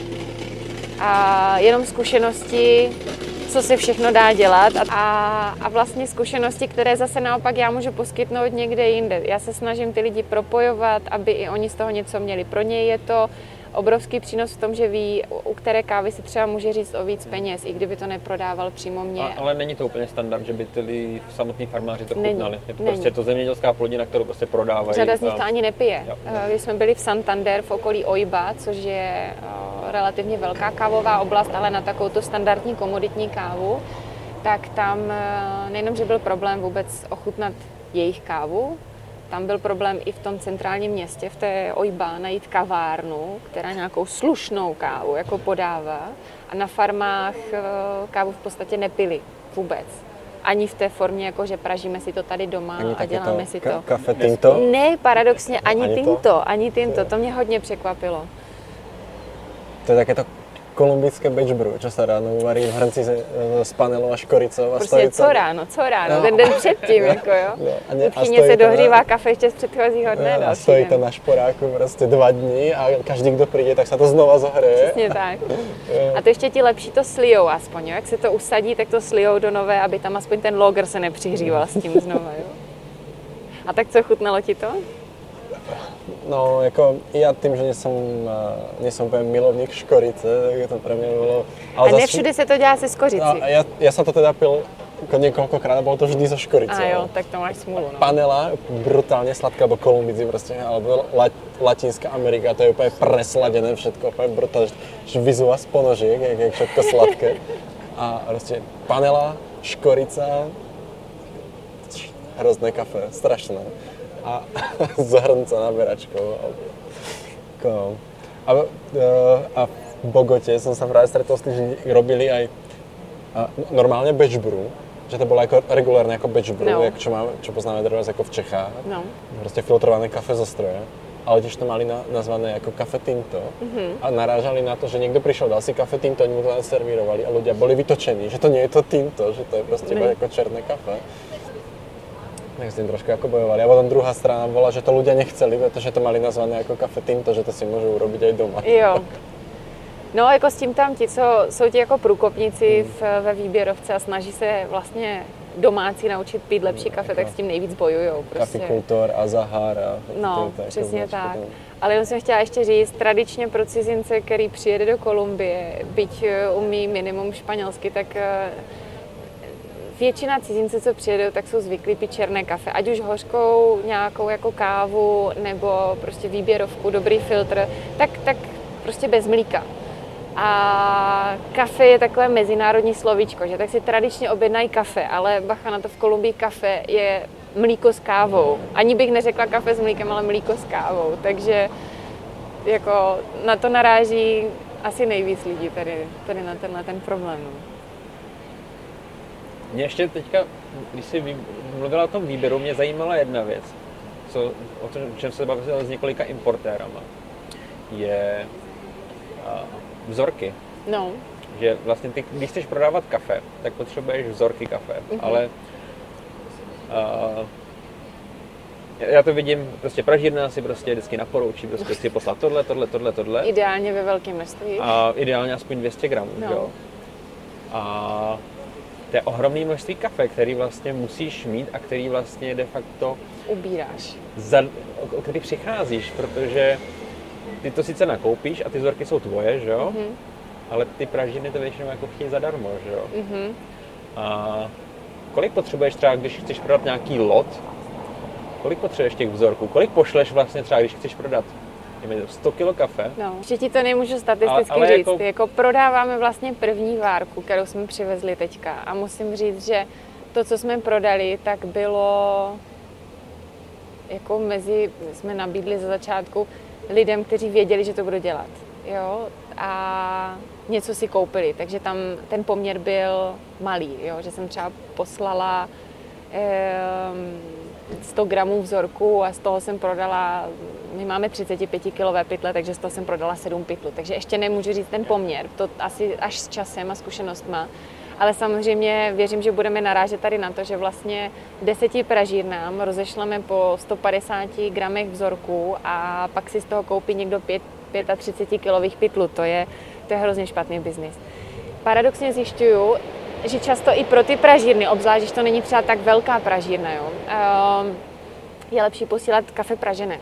Jednak nám se s tím líp pracuje, protože rovnou jsme schopni napražit třeba dvě nebo tři kila kávy už v nějakém dobrém profilu, že to není jenom jako vyloženě vzorkový profil. A že oni to ocení, protože se tolik nespálí, že si nemusí ladit jako kdyby i ten vzorkový profil tolik. Neskazej. Přesně, přesně. A tím, že zatím, jako, zatím fungujeme hlavně tady jako lokálně, i kvůli koroně, i protože mi to přijde nejlogičtější nejdřív zkusit nabídnout tady, a i protože jsme dovezli fakt zatím malé množství, tak i ta doba od, tím, od toho pražení, po té doby, co, co jim to můžeme dodat, tak je relativně krátká. A to jsou všechno věci, které já budu teprve zjišťovat. Já takže... třeba vlastně narážím na to, že určitě. Uh, někteří importéři teďka vlastně vzorky de facto prodávají, no. že za nějaký, tomu, že no. za nějaký uh, čau čau, za no, nějakou úplatu, a, aby aspoň, když je to zadarmo, tak toho chceš co nejvíc. Mm-hmm. Když za to máš zaplatit, tak už si trošku jako rozmyslíš, vlastně jakoby dopředu vybíráš trošku. Takže, jo. Takže. Je to jeden z problémů, který budeme určitě řešit. Uh, protože, uh, dejme tomu, když už potom budu vědět a určité klienty opakovat, tak i budu tušit, kolik jsou schopni mi vzít a ráda rozdám. Protože taky budu třeba vědět, že uh, mi odeberou určité množství. Ale je řada, je řada malých pražíren, které jako mají sice extrémně vysokou kvalitu, ale jsou taky velice vybíraví a nevidí zase, nevidí až na ten druhý konec, nevidí celé to propojení toho řetězce a že um, je to náročné jako pracovat tím způsobem, kterým oni by si představovali. To potom by šla cena hrozně nahoru a to zase my taky jako nechceme. Jako nechceme to tlačit nahoru kvůli pár vybíravým klientům, když to takhle řeknu, prostě udržet to v nějaký úrovni. Už Já... takhle vlastně ta cena v Přesně. tom řetězci hrozně roste, že jo? Přesně tak. Jako každým tím kro- krokem ztrácíš velké množství kafe a narůstá ti cena. No. Jako... Já bych to mohla tu cenu přidat ještě zase přidací marži, protože budu předpokládat, že se mi řada těch kil té kávy ztratí na vzorcích, ale tím by trpěli ti, kteří si ode mě to kafe budou brát, protože já bych do jejich ceny zahrnovala všechnu tu jako takzvaně ztracenou kávu na vzorcích pro ty, kteří si stejně ode mě nic nevezmou. Takže uvidíme, jak se to celé usadí. Já sama jsem zvědavá, protože tady tahle ta jako interní logistika po té, co mám tu kávu v Evropě, tak s tím teprve začínáme. Pro mě byl vždycky velký strašák toho, jak to sem dostat. A teď zjišťuju, že je řada věcí, které tady ještě jako musíme dořešit a vychytat. Jo. A můžete mít kvalitní kafe, ale když nevíte, komu ho prodat, tak... A jak ho prodat? A jak ho, jako, přesně, jako... My jsme měli třeba Člověk si nedovede představit ani, ani tu práci, jako tu fyzickou logistiku s těma paletama té kávy. Jo? Jakože to je, jasně, pytel, dva. Teď přijde paleta, která váží sedm set kilo, je na tom navalených nevím kolik pytlů kávy a ještě třeba máte pomíchaný ten lot v rámci té palety. A my dvě holky to tam ve skladu někde přehazujeme. Jsme rádi, že máme ještě ty třicet pětky, ty pytle. Já teďka, když nad tím přemýšlím, to musí je hrozně složitá práce, když vy ve dvou obsa- vlastně obsáhnete celý ten řetězec. Od toho výběru až de facto po ten sales, je to jako, jako hrozně komplexní a podle mě jako náročná činnost, že jo? To nebudu na sebe brát zásluhy lidí, kteří uh, pracují svým způsobem pro nás, který uh, jako ty subdodavatele, jo. To znamená, veliký kámen nám v tuhletu chvíli ze srdce spadl, když jsme našli uh, ten servis toho, toho suchého mlýna, toho dry millu, se kterýma děláme, protože mají výbornou jako quality control a v podstatě od doby, kdy jim ta farma předá to kafe, já u toho fyzicky nemusím být. Já jsem na telefonu, zajistím, že ten farmář, dohodneme s farmářem nějakou cenu transportu, kterou on mi navýší jako na tu fakturu za tu kávu, kterou mu platím. A v podstatě zajistí, že ta káva dojede do toho skladu, do toho dry millu. Tam vezmou vzorky z těch lotů a zkontrolují je se vzorkama, které byly před potvrzením koupě. To obojí jako v tom dry millu mají, to máme domluvený a oni mi udělají tu kontrolu, jestli opravdu to, co ten farmář dovezl, je to, ten vzorek, na základě kterého my jsme domluvili cenu. Že to je hrozně důležité. To vám řekne každý nákupčí v Kolumbii, že e, tak já pracuji s farmáři, nebo zatím s farmáři, které znám osobně, takže i věřím takovému tomu lidskému, neudělali by na mě žádnou botu. Ale jakmile se trošku rozšíříte a berete ji od lidí, které neznáte, tak jako kdo by si nechtěl přilepšit, že jo? Pošlu to nejlepší, co mám, no a pak tam přisypu trošku jim, toho jiného, jo, jo, ono si to zamíchá tak... a oni to nepoznají, no, že jo? Taky už na párka takový přišli. Ano, ano, to takže, no, takže vlastně... E, nemůžu říct, že zajišťujeme úplně všechno, protože tu práci toho dry millu v tuhle tu chvíli nezajišťujeme my a je to obrovská... Ale furt to jako zařizuje, že jo? N- není to, že jenom de facto vybereš kafe a tady ho prodáš, ale jo, že vlastně musíš to celý zařídit, celý zařídit. Ale možná proto jsem tak dlouho čekala na to, ale asi to je ta forma, která mě baví. Hm. A i kdybych to dělala dál v těchto těch malých množstvích, tak asi tohle to je ta forma, která mě naplňuje. Prostě jo? vidět, vidět, vidět tak, tu celou cestu. Tak. Možná díky tomu nikdy mě to nebude živit, já nevím, jestli mě to bude živit nebo ne. Teďka je to takové jako plnění snu a uvidíme, kam nás to povede, kterým směrem. A nebo naopak díky tomu, že od začátku minimálně víme, co se ve kterém kroku děje, tak budeme schopni jako rychleji růst, protože ten proces známe. Neříkám, že ho celý zajišťujeme, ale známe ho a víme, kudy teda můžeme téct ještě jinudy, kudy to obtéct v případě, že tam bude nějaký nedostatek nebo nějaký problém. Že zase nejsme závislí na uh, jednom typu logistiky, jedné formě. Tím, že jsem zjišťovala všechno, tak mám kontakty na pět dry millů v různých místech Kolumbie, mám kontakty na spoustu různých farem, farmářů, mám kontakty na různé dopravce, kteří zařizují buď jako ex-work v Kolumbii, anebo naopak ex-work v Evropě, takže jsem schopná si ten řetězec doplňovat. Na to, na to, na to trošku spolehám, že ta práce těch několik let a zjišťování možná se někde projeví. Se někde projeví. Kromě dobrého pocitu, že, že to kafe, který jsem pomáhala sbírat, tak jako si teď můžu ochutnat napražený v Česku, což je vlastně science fiction. Jako. V dnešním světu. O dalším kroku vlastně trváš jako pražírní v Čechách s tou kávou, kterou to by mi jako logicky vyplývalo no. z toho, že to bude jako další krok. To je to, na čem jsme se s Karolínou shodli, že vlastně asi jako jediný nechcem. Přesto všichni, co nerozumí výběrové kávy, ale jako strašně se nám do toho s radama posouvali, jakože rodina z jedné, z druhé strany, tak nás tlačili do toho, tak si to pražte, jako. Nebo kamarádi, kteří ví, že děláme něco s kávou, tak už teď se nás tají, a kde si koupím tu vaši kávu, takže z toho vnějšku přichází ty tlaky jako jít až do toho závěru a pražit, ale já jsem vlastně zjistila, že nechci a zatím se na tom shodujeme i s Karolínou, že, že taky jako nechce. Maximálně máme možná takový projekt, že bychom do jednoho konkrétního místa, které by trošku sloužilo jako náš showroom a možnost s těma lidma komunikovat skrze už tu praženou kávu, takže možná tam. Ale nechceme tím ubrat, my chceme vozit zelené kafe a vidíme jako střed zájmu, že bychom zároveň i pražili, protože potom co nabízíme těm klientům, jako konkurenci. Vlastně, vlastně jim vytváříš konkurenci. Přesně rovnou, tak. Ten... Je to zajímavá možnost, jak se prezentovat ve smyslu jenom určitého lotu třeba, nebo jednoho malého showroomu, kde se specifická káva bude prodávat, ale určitě to nedávat jakože do kaváren, nabízet na e-shopu, zatím mi to nedává smysl. Jako... Zároveň asi to pražení by vás tady asi moc připoutalo, nebo upoutalo. Jednoznačně. Je to další, to, to už jako další full-time business, že jo? Jako ten... Jak jsme se bavili o tom, že jsem nikdy nedělala v kavárně a vždycky jsem měla respekt ke všem vám, kteří to jako provozujete. Já mám podobný pocit i u toho pražení. Já mám pocit, že abych to dělala dobře, musím o tom hrozně moc vědět, a já se do toho nechci zavrtat. Já potřebuji vědět natolik, abych upražila dobře vzorky a to mi stačí. Já tím končím a pak to ráda předám těm, co to ještě vyšperkujou, vylepší a dotáhnou na tu úroveň, na kterou já bych musela se dostávat několik let. Nechci.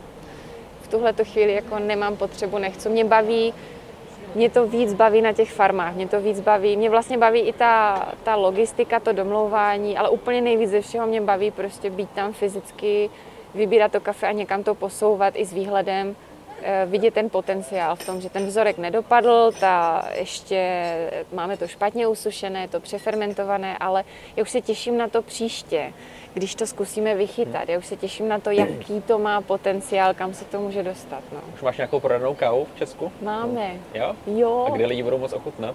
U koho? No, tak... E, Z toho, co vím, tak Dozmundos už to má napražené, takže už to bude asi k prodeji teďka tenhle týden, příští týden, nevím, kdy s tím půjdou ven, tak ti mají od nás uh, jednu karbonickou maceraci z Willa, právě od toho, uh, ne na to jméno tatínka, Libardo Ortiz, ale vlastně my hlavně spolupracujeme s jeho synem, s tím Williamem, který dělá ty různé pokusy a jsem zároveň i zvědavá, kam se dostaneme s těmi našimi pokusy a co třeba na příští velkou sklizi na konci roku, jestli vezmeme nějakou naturálku, hrozně pěkně se tam vyvíjí v těchto těch uh, uh, pokusech jedna honey káva, tam to vypadá, že už mají relativně ustabilizovaný ten proces, takže uvidíme. No a druhou si koupili do Kafecu, to je z, z té naší farmy, nebo z naší farmy, já si ji přivlastňuju. Oni už si mě tam taky trošku adoptovali. To je káva s prodlouženou fermentací. Vlastně byla, první fermentace byla v celých třešních po sběru a druhá fermentace potom ještě znova po oloupání a si koupili celý ten, ten malý lot, který jsme dovezli vlastně, takže to budou mít za čtrnáct dnů taky. No, v Brně, v kavárně asi, no, ve všech těch kavárnách.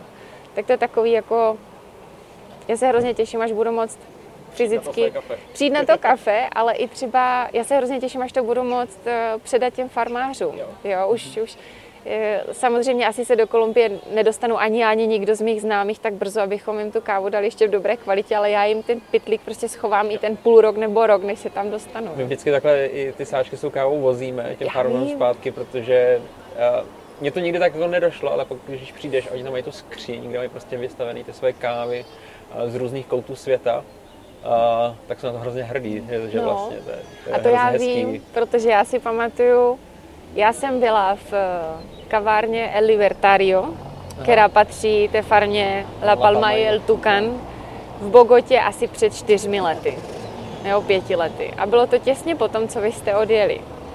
A mě, já jsem právě si tehdy jako dělala svoji mapu kaváren s výběrovou kávou v Bogotě. Přišla jsem tam a naprosto prostě zase jako jsem zůstala zírat na tu poličku, kde byla káva z double shotu, sáček z double shotu. Říkám, jak je to možný prostě, co se tady děje. A oni mi vysvětlili, jak vy jste tam byli s nima a to je, jako my už to víme. Ale vždycky to znova ráda říkám, že vozit kávu do producentské země je ten nejlepší dárek, který můžete dát, protože já vždycky jedu, i od vás jsem měla vlastně, za to vám ještě jednou moc děkuju, všechny ty, ty, ty balíčky, které máte jako na ty cuppingy, což je ideální velikost, protože jich můžu vzít hodně různých druhů, tak jsme to tam vlastně kapovali a vždycky jsou z toho všichni hrozně nadšení, protože pro ně mít kávu z Kení nebo z Etiopie, to je, i, i, jo, jo, i ze sousední Kostariky relativně, nebo z Panamy, to je prostě zážitek. Na, na, na tom prostě jako. Nedostalo. Takže, na, na tohle jsme narazili vlastně v Brazílii, kdy, no. kde jsme teprve tam jako si uvědomili nebo zjistili, že tam se žádná jiná káva nesmí dovážet, no. že to znamená v kavárnách, jakou nás máš nabídku. A Kenia, Etiopie, to, tak tam máš jenom jako ten region, ten ano. region, nebo ten region. Ano, jako. A všetko je pub natural, uh, Caturra. No, no, no, ano. A tam je to ještě takový hodně sjednocený tady v těchto věcech, že v té Kolumbii už se aspoň odlišují, teď si tam lidi libujou na tom, že mají tady tu odrůdu, jinou odrůdu. Takže teď už v Kolumbii, kromě regionu, teďka jako strašně jedou ty různé procesy, protože to jsou pro ně ty Keni a Etiopie, no, to je pro ně to odlišení té kávy na stole.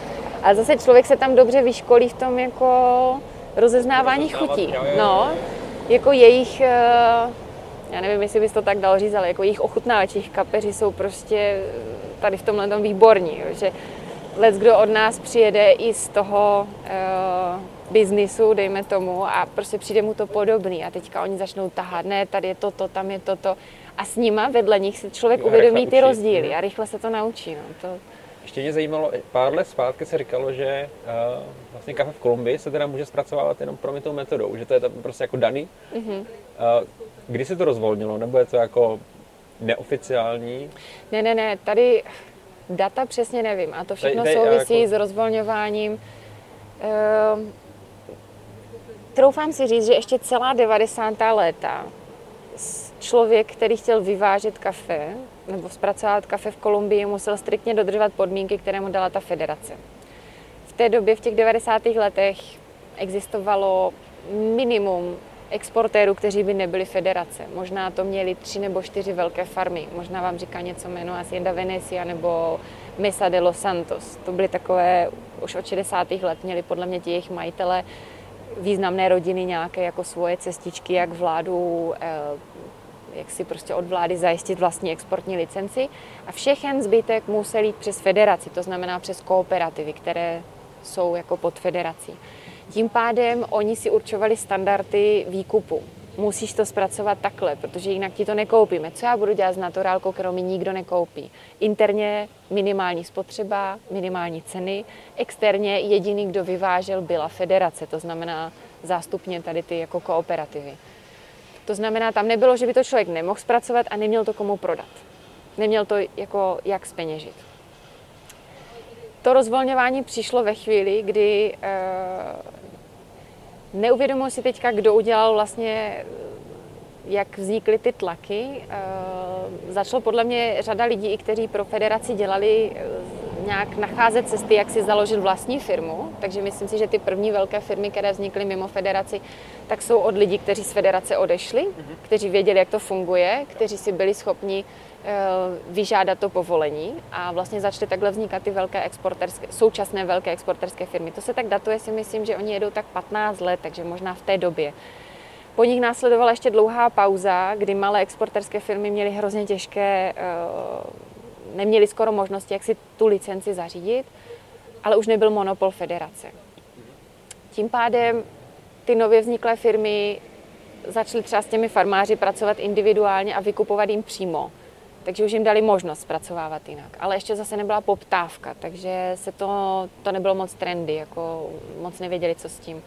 A až posledních, já bych to viděla tak posledních pět až osm let, a to by možná spíš věděl Jarda, protože vím, kdy tam byli poprvé, asi ještě dřív, než já jsem se tam začala poptávat. devět Nevím, v Kolumbii, ale tak, to, tak, tak nějak. Jako, na začátku, jo, jako už ten. Je to, prostě vím, že určitě posledních pět let je velký boom v množství vydaných exportních licencí, protože se to hodně rozvolnilo. Oni, federace postupně začala uvolňovat ta opatření, která musíš mít, aby si mohl exportovat. Dřív to bylo, že minimální kapitál takový, musíš mít vlastní dry mill, musíš, já nevím, co všechno ještě mít a postupně se osekávala ta opatření jenom na nějaký základní limit a v podstatě i já jako člověk, co nežije v Kolumbii, bych si teď mohla udělat exportní licenci, kdybych měla na sebe navázaný nějaký certifikovaný dry mill. Já musím zajistit, že budu mít certifikovaný dry mill a že uh, mám, nevím, kolumbijské ičo, ale nemusím tam mít ani fyzické sídlo. Takže se to dostalo i do té fáze, kdy cizinec může přijet, zařídit si exportní licenci, ale stejně to sám neudělá, protože tam je minimálně ten krok toho dry millu, ten musí jo. být certifikovaný federací. Takže teďka exportuješ přes dry mill, který máš jako přes dry mill. Přesně tak, přesně tak. Um, Takže s tím se pojí i to rozvolňování ve zpracování, i rozvolňování celkově provázané s čistou federací. Jakmile federace ztratila monopol na vývoz, tak se farmář mohl pak jako víc samostatněji rozhodnout. Pokud on měl komu to prodávat jinou formou, tak mohl začít dělat klidně naturálky a hany. To, že třeba nevěděli, jak. V Kolumbii všechno vzniklo zvenku. Jako málo který farmář se tak sám rozhodl, já budu dělat naturálky. Nevěděli proč, nemělo to pro ně význam. Takže přišel nějaký exportér, hele, udělejme toto, zkusíme to, jdeme do toho. Nebo přijel někdo, kdo žil dvacet let ve Spojených státech, uklidnil se konflikt v Kolumbii, vrátili se se zkušenostma z mezinárodního obchodu a s investicema, které prostě mohli do toho nalít, do babiččiny nebo dědečkovy farmy a začali to dělat jinak, ale už měli vlastní, kompletně vlastní logistickou cestu. Protože já si třeba pamatuju, třeba pět let zpátky, když někdo mě zmínil, že má vlastně naturální Kolumbii, mm-hmm. tak to bylo jako wow, to jsem prostě nikdy ne... O tom jsem nikdy neslyšel, jo. To jsem nikdy nechutnal.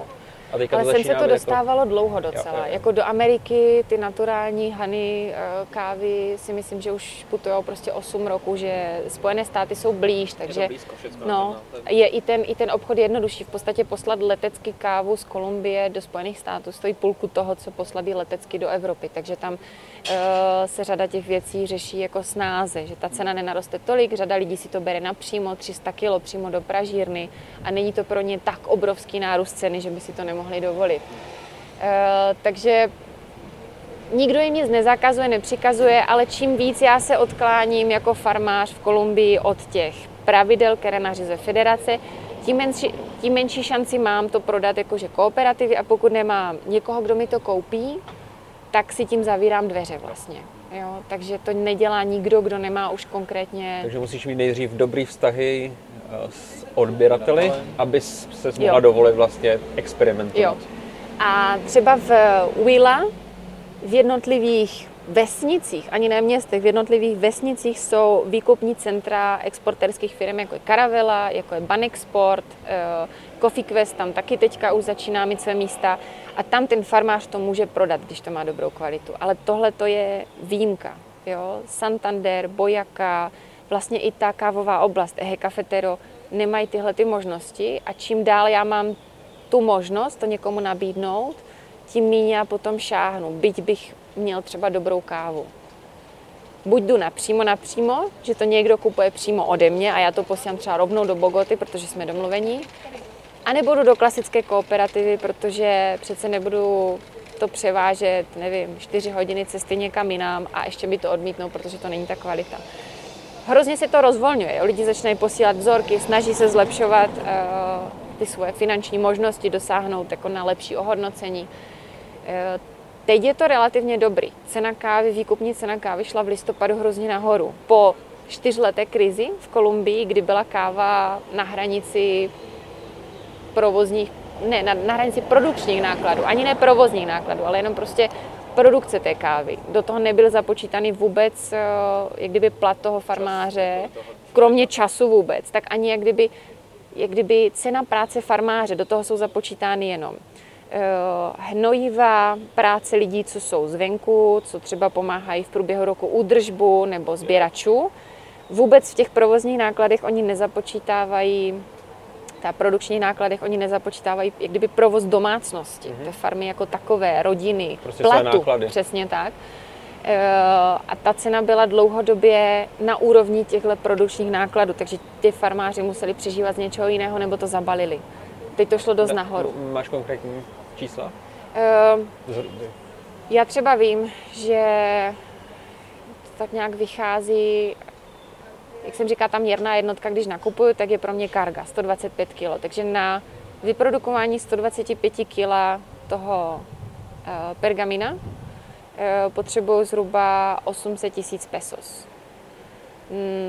Dlouhodobě byla ta nákupní cena sedm set čtyřicet za úplně ten jako basic grade. Když to měl člověk lepší, tak se dostal třeba na devět set u kooperativy. Takže si vydělal přepočtu na naše sto tisíc pesos, což je... sto tisíc pesos je kolik? Tisícovka. Necelá. osm stovek. Na sto dvacet pět kilogramů kávy. Teďka, když jsem se vrátil k těm přepočtům, když mám dvouhektarovou farmu, tak si vydělám úplně jako minimum na to, abych žil zbytek toho roku.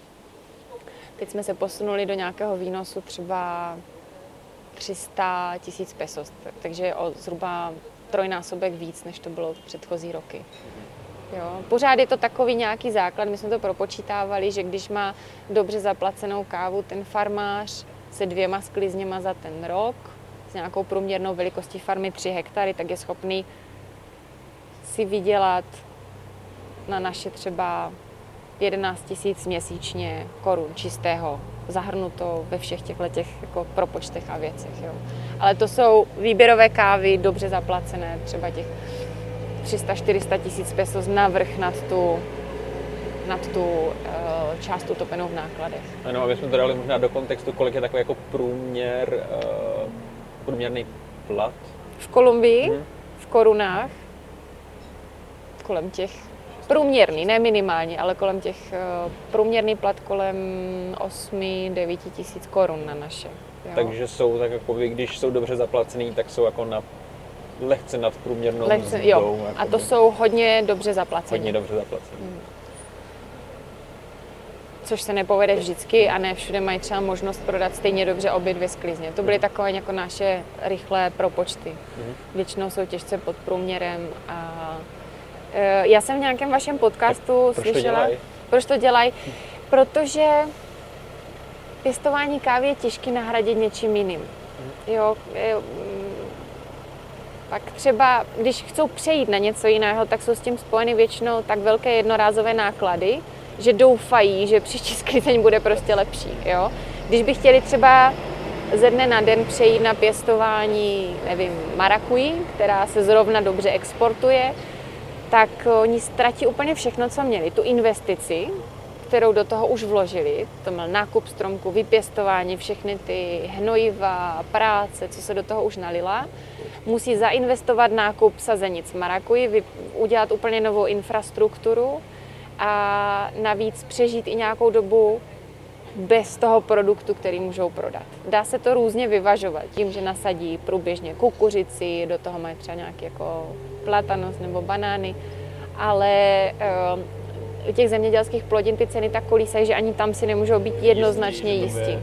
Navíc, když třeba ten stát zrovna má nějaký takový jako um, impuls, že pomůže při pěstování marakuji, tak se k tomu rozhodnou všichni sousedi. To znamená, když teď je cena marakuji dobrá, ve chvíli, kdy mě to začne plodit, to je docela jako rychle plodící rostlina, to je, myslím, po pár měsících už se to dá sbírat, e, tak ale cena půjde dolů, protože prostě jsme se proto rozhodli tady všichni. Prostě tam zemědělství je obecně náročný tady v tom plánování. Jo. Já nemám nikdy ten výsledek hned, nemůžu reagovat pružně na to, co ten trh dělá, jakým způsobem se to vyvíjí.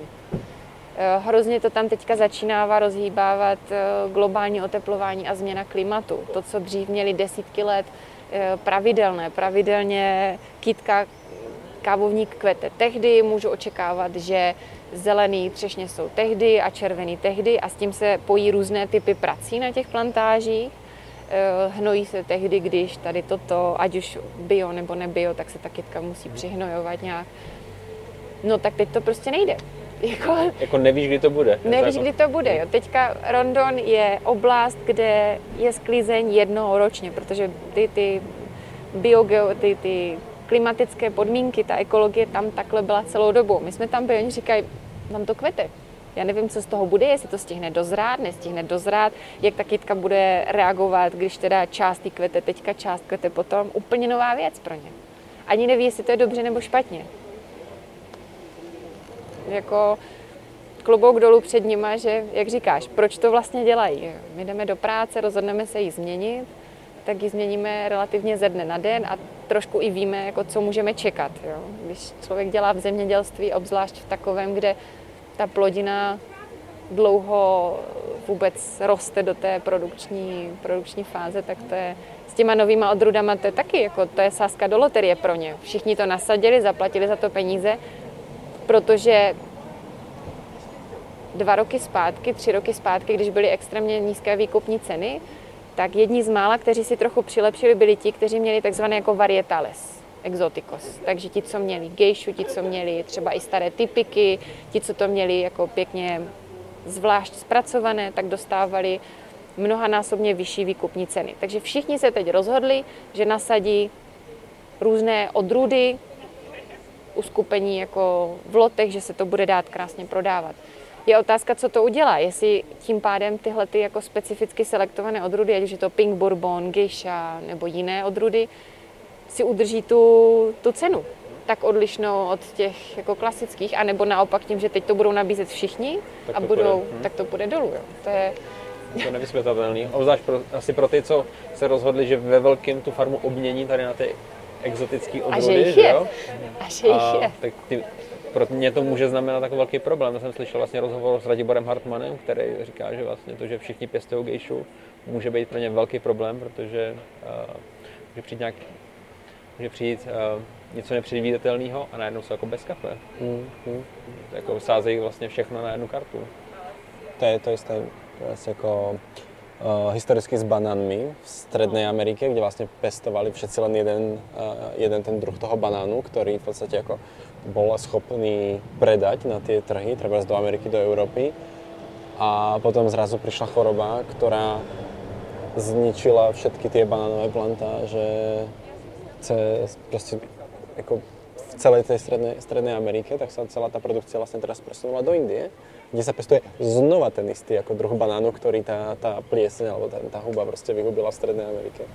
ale je to jediný... Zase houba? Byla to plíseň nějaká? Ně, něčo, něčo no, taky. To je jak ta kávová no, res no, prostě, no, to je... Prostě, ale to, to prostě v polnohospodárství je to, je to vždy prostě, je to, bude to plíseň, alebo nějaká prostě jiná houba.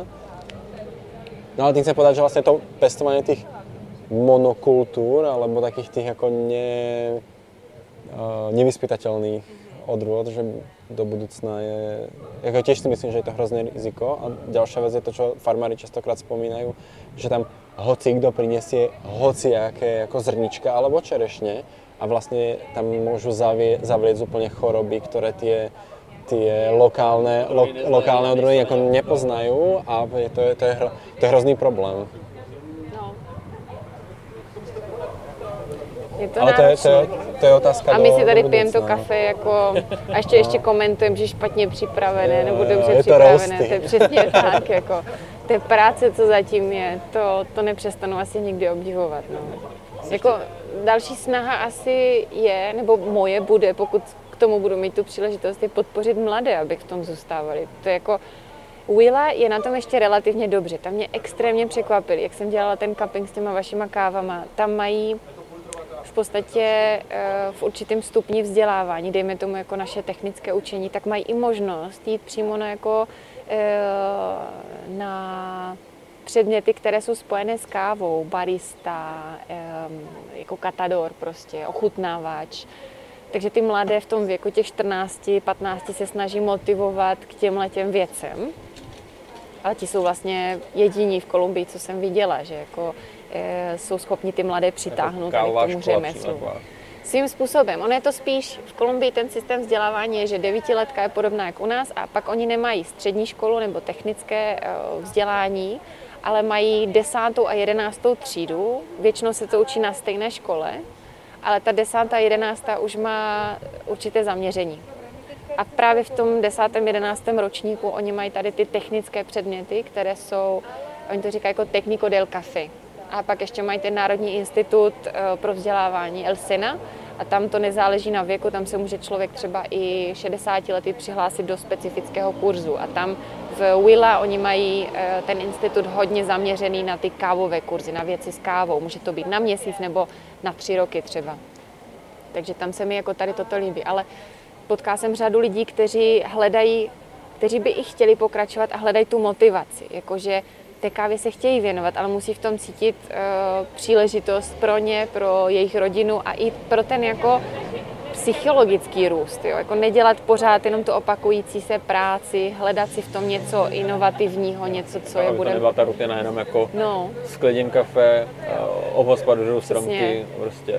Takže tím dává hodně velký smysl to, co děláme v tom jako propojování, protože oni chcou vidět o ten krok dál, oni nejsou ještě... Ani si nejsou třeba leckdy jistí, jako ve které části toho řetězce chtějí zůstat. Jestli chtějí zůstat na farmě, jít ochutnávat a pracovat pro nějakého exportéra, jít pražit, takže je baví tak, vlastně jako to vidět. Takhle vlastně jsou Karlosovy děti, že no. Jsou jakoby, buď to jsou na farmě, nebo no, no, no. U exportéra. Tak to, je, to je ono, to je ono. Ale vidí tam tu budoucnost, jako vidí tam to propojení. A často, jasně, někdy třeba chybí i ta flexibilita z té strany té starší generace, která fyzicky vlastní tu farmu a nechce je tam pustit, že jo, nedělej mi to tady.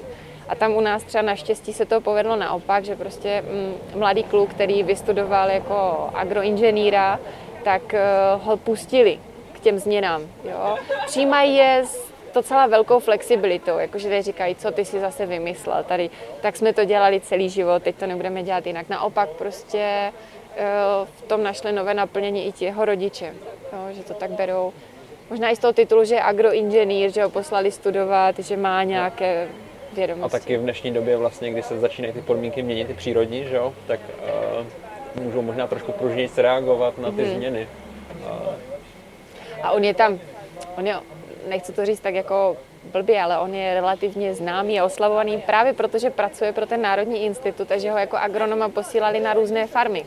Takže nedělá jenom s kávou, ale někdy dělal i v monitorovací systém pro jako jiné plodiny, ale když jsme tam byli na setkání v předvolební kampani jednoho kandidáta na starostu, tak jako mu říkali El Ingeniero, El Ingeniero, to je kluk, který je mladší než já, ale to El Ingeniero. Takže i tím ti rodiče asi vidí lehce tu satisfakci, že jako není to jenom, co si tady náš kluk vymyslí, ale jako posílají ho sem, aby jako, i ostatním říkala uh, to. Metoda šimu na pláničky. Jste v, jsi v průběhu roku s těma farmářima pořád v kontaktu, i teď třeba teďka? Chceš mu zavolat. To je sedm hodin rozdíl. No, no, no, však teď už stávají. Jako. Ne, jako jestli jo, jo. I, jako v dnešní době sociálních sítích, jestli i teďka třeba jsi uh, v kontaktu s těma lidma, od kterých kupuješ kafe. Jako, jo, snažím se. Já jsem v tom, já jsem, tady je většinou chyba na mojí straně, protože já nejsem v kontaktu ani se svojí mámou, když tam nejsem fyzicky, jo. Takže já si to beru na sebe, ale díky těm sociálním sítím je hrozně snadné sdílet to, co se děje. I, i jsem viděla, jak parádně to propojuje ty lidi v Kolumbii z toho, z toho kávového světa. Jsou propojeni v rámci těch jednotlivých regionů a mnohem snáze se teďka dostávají informace z jednoho místa na druhé. I právě v těch různých metodách, experimentech, výzkumech ohledně sušení. Oni si to sami mezi sebou sdílí. Oni už pomalu nepotřebují nikoho, kdo by jim to předával jako nějaký institut učební nebo tak. Oni si to mezi sebou na sociálních sítích sdílí a učí se jeden od druhého, což mi přijde naprosto geniální. Je to e, zadarmo, je to v době, kdy oni mají čas večer na to sednout, e, vyměňují si zkušenosti mezi sebou, a, takže je to parádní. No ale tady k tomu, ano, teď jsem dělala právě doprovodný dokument o, jako, o, tom, o tom mikrolotu, který jsme prodali. Chyběla mi tam nějaká informace, jak je to teda zpracované přesně. Já jsem věděla, že to je prodloužená fermentace a neměla jsem k tomu konkrétně kolik hodin, kde a co, tak jsem říkala, to musím rychle.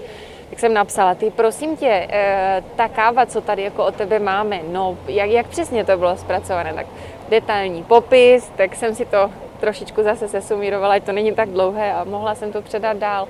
V tomhletom ty technologie hrozně usnadňují práci, jako fakt moc. Mohli povídat moje hodiny, to je úplně jako, že, jako ne, ve pohodě, jenom Pardon. právě, že neuvěřitelný, jako těch komplexní.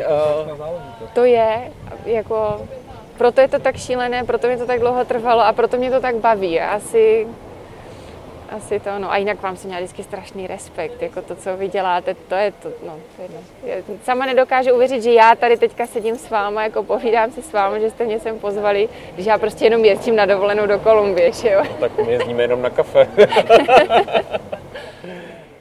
A já bych se už možná takhle nakonec zeptal, s kolika lidma spolupracuješ, nebo kolik vlastně, s kolika producentama spolupracuješ, jako jestli jsou to dvacet, deset, nebo pět nějaká jako... Jo, no.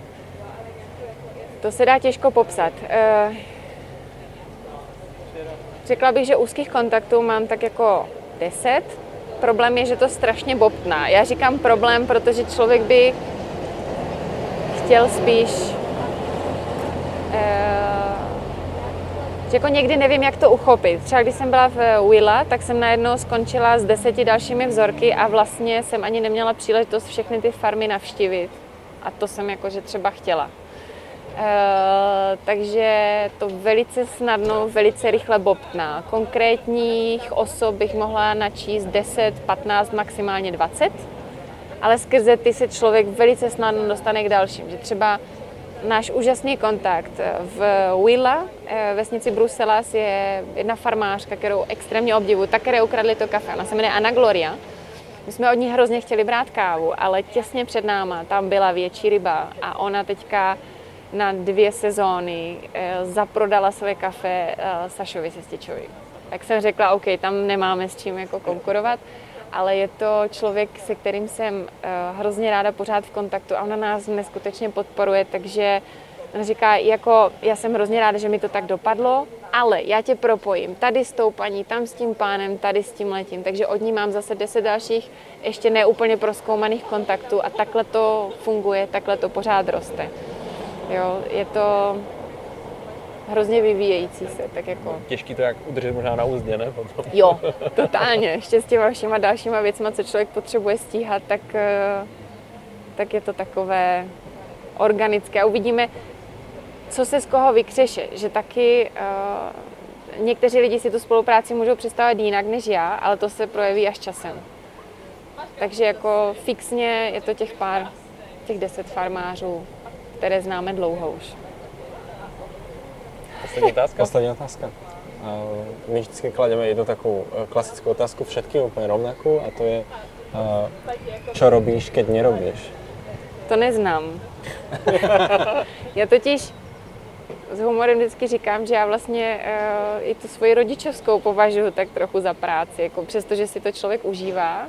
Někdy si člověk práci neužívá a věci, které pro někoho prací nejsou, tak prací nazývá. E, k zájmům se teďka moc nedostanu, ale jinak jsem vždycky byla ráda venku, lozila po horách a po skalách. A na to mi teď chybí. No. Teď v létě doufám, že budeme víc jezdit jako do přírody, kempovat a takové to. Korona to navíc podporuje. K tomu jsme se tak ani nedostali. Jsem si načet, jak jsi no, jako no. hrozně cestovala po světě, že jo? A, a jak to... No necestovala jsem po světě. Já jsem byla v Kolumbii, v Brazílii. Jako, to, to je v podstatě všechno. A tam jsem zakotvila nadlouho vždycky v každé té zemi. Takže mám spíš... Tak... Finsko. Jo, můj Erasmus ve Finsku, jo. To už je hodně dávno. Svatojakubská cesta. Tak to všechno začalo. To odbouchle, že jo? Tak to, tam to, přesně tak. To, to doporučuji všem, co neví, co se svým životem. Jeďte, jeďte na svatojakubskou cestu. Nebo si ji udělejte někde jinde, ale jeďte na pouť. Šlapejte po vlastních. No. Mám pár kamarádů, kteří právě jako, když byli na nějakém takovém jako rozcestí, no. tak šli jako na tu pouť a... a... Hodně, hodně to posunulo spoustu věcí. Chtěla bych se někdy vrátit. Asi kvůli jiným důvodům už teďka, ale... Uh, nedávno jsem nad tím přemýšlela, že bych chtěla jít znova jinou cestu třeba a vrátit se tam. Co dělám, když nedělám? No to je asi tohle tam, já furt něco vymýšlím. Tak super, moc děkuji. My toho teď máme hodně, takže mi přijde, že furt něco dělám. Ono to tak žávý asi nebude, jako občas si sednu i s knížkou nebo jen tak koukám na televizi a, a nic nedělám. Ale teď zrovna jste mě chytli v období, kdy mám pocit, že se nezastavím, se nezastavím že se jako roztrhpitel. Při čtrnácti dny v karanténě jsem do, seděla na zahradě, nedělala se dostrpit. To snad ne. Tak moc děkujeme, že jsi přijala pozvání, že jsi za náma přijela takhle. Já, jsem, já, já se omlouvám, že se to tak natáhlo. No. Nežíš, to je skvělý, to jsou jako... Paráda, že... Naopak děkujeme, že se takhle natáhlo. Já děkuju, že jste mě, že jste mě pozvali. Moc si vás vážím. Děkuju. Jsem byl teda červený. Ještě, že to není vidět. Tak jo. Tak jo.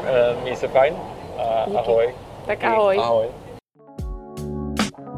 Tak to byl rozhovor s Terkou Prejdovou. Doufáme, že se vám líbil, tak jak se líbil nám a že vám přinesl nějaké nové zajímavé informace. A pokud se vám naše podcasty páčí všeobecně, tak na stránce podcast tečka doubleshot tečka cz nám môžete nechať pod jedným z nich komentár, prípadne nás môžete zdieľať na všetkých sociálnych sieťach alebo sledovať na všetkých platformách, ktoré umožňujú streamovanie podcastov. Prípadne nás zdieľajte medzi svojich priateľov, známych, rodinu. A to je od nás už dneska vše. Mějte se fajn a ahoj. Ahoj.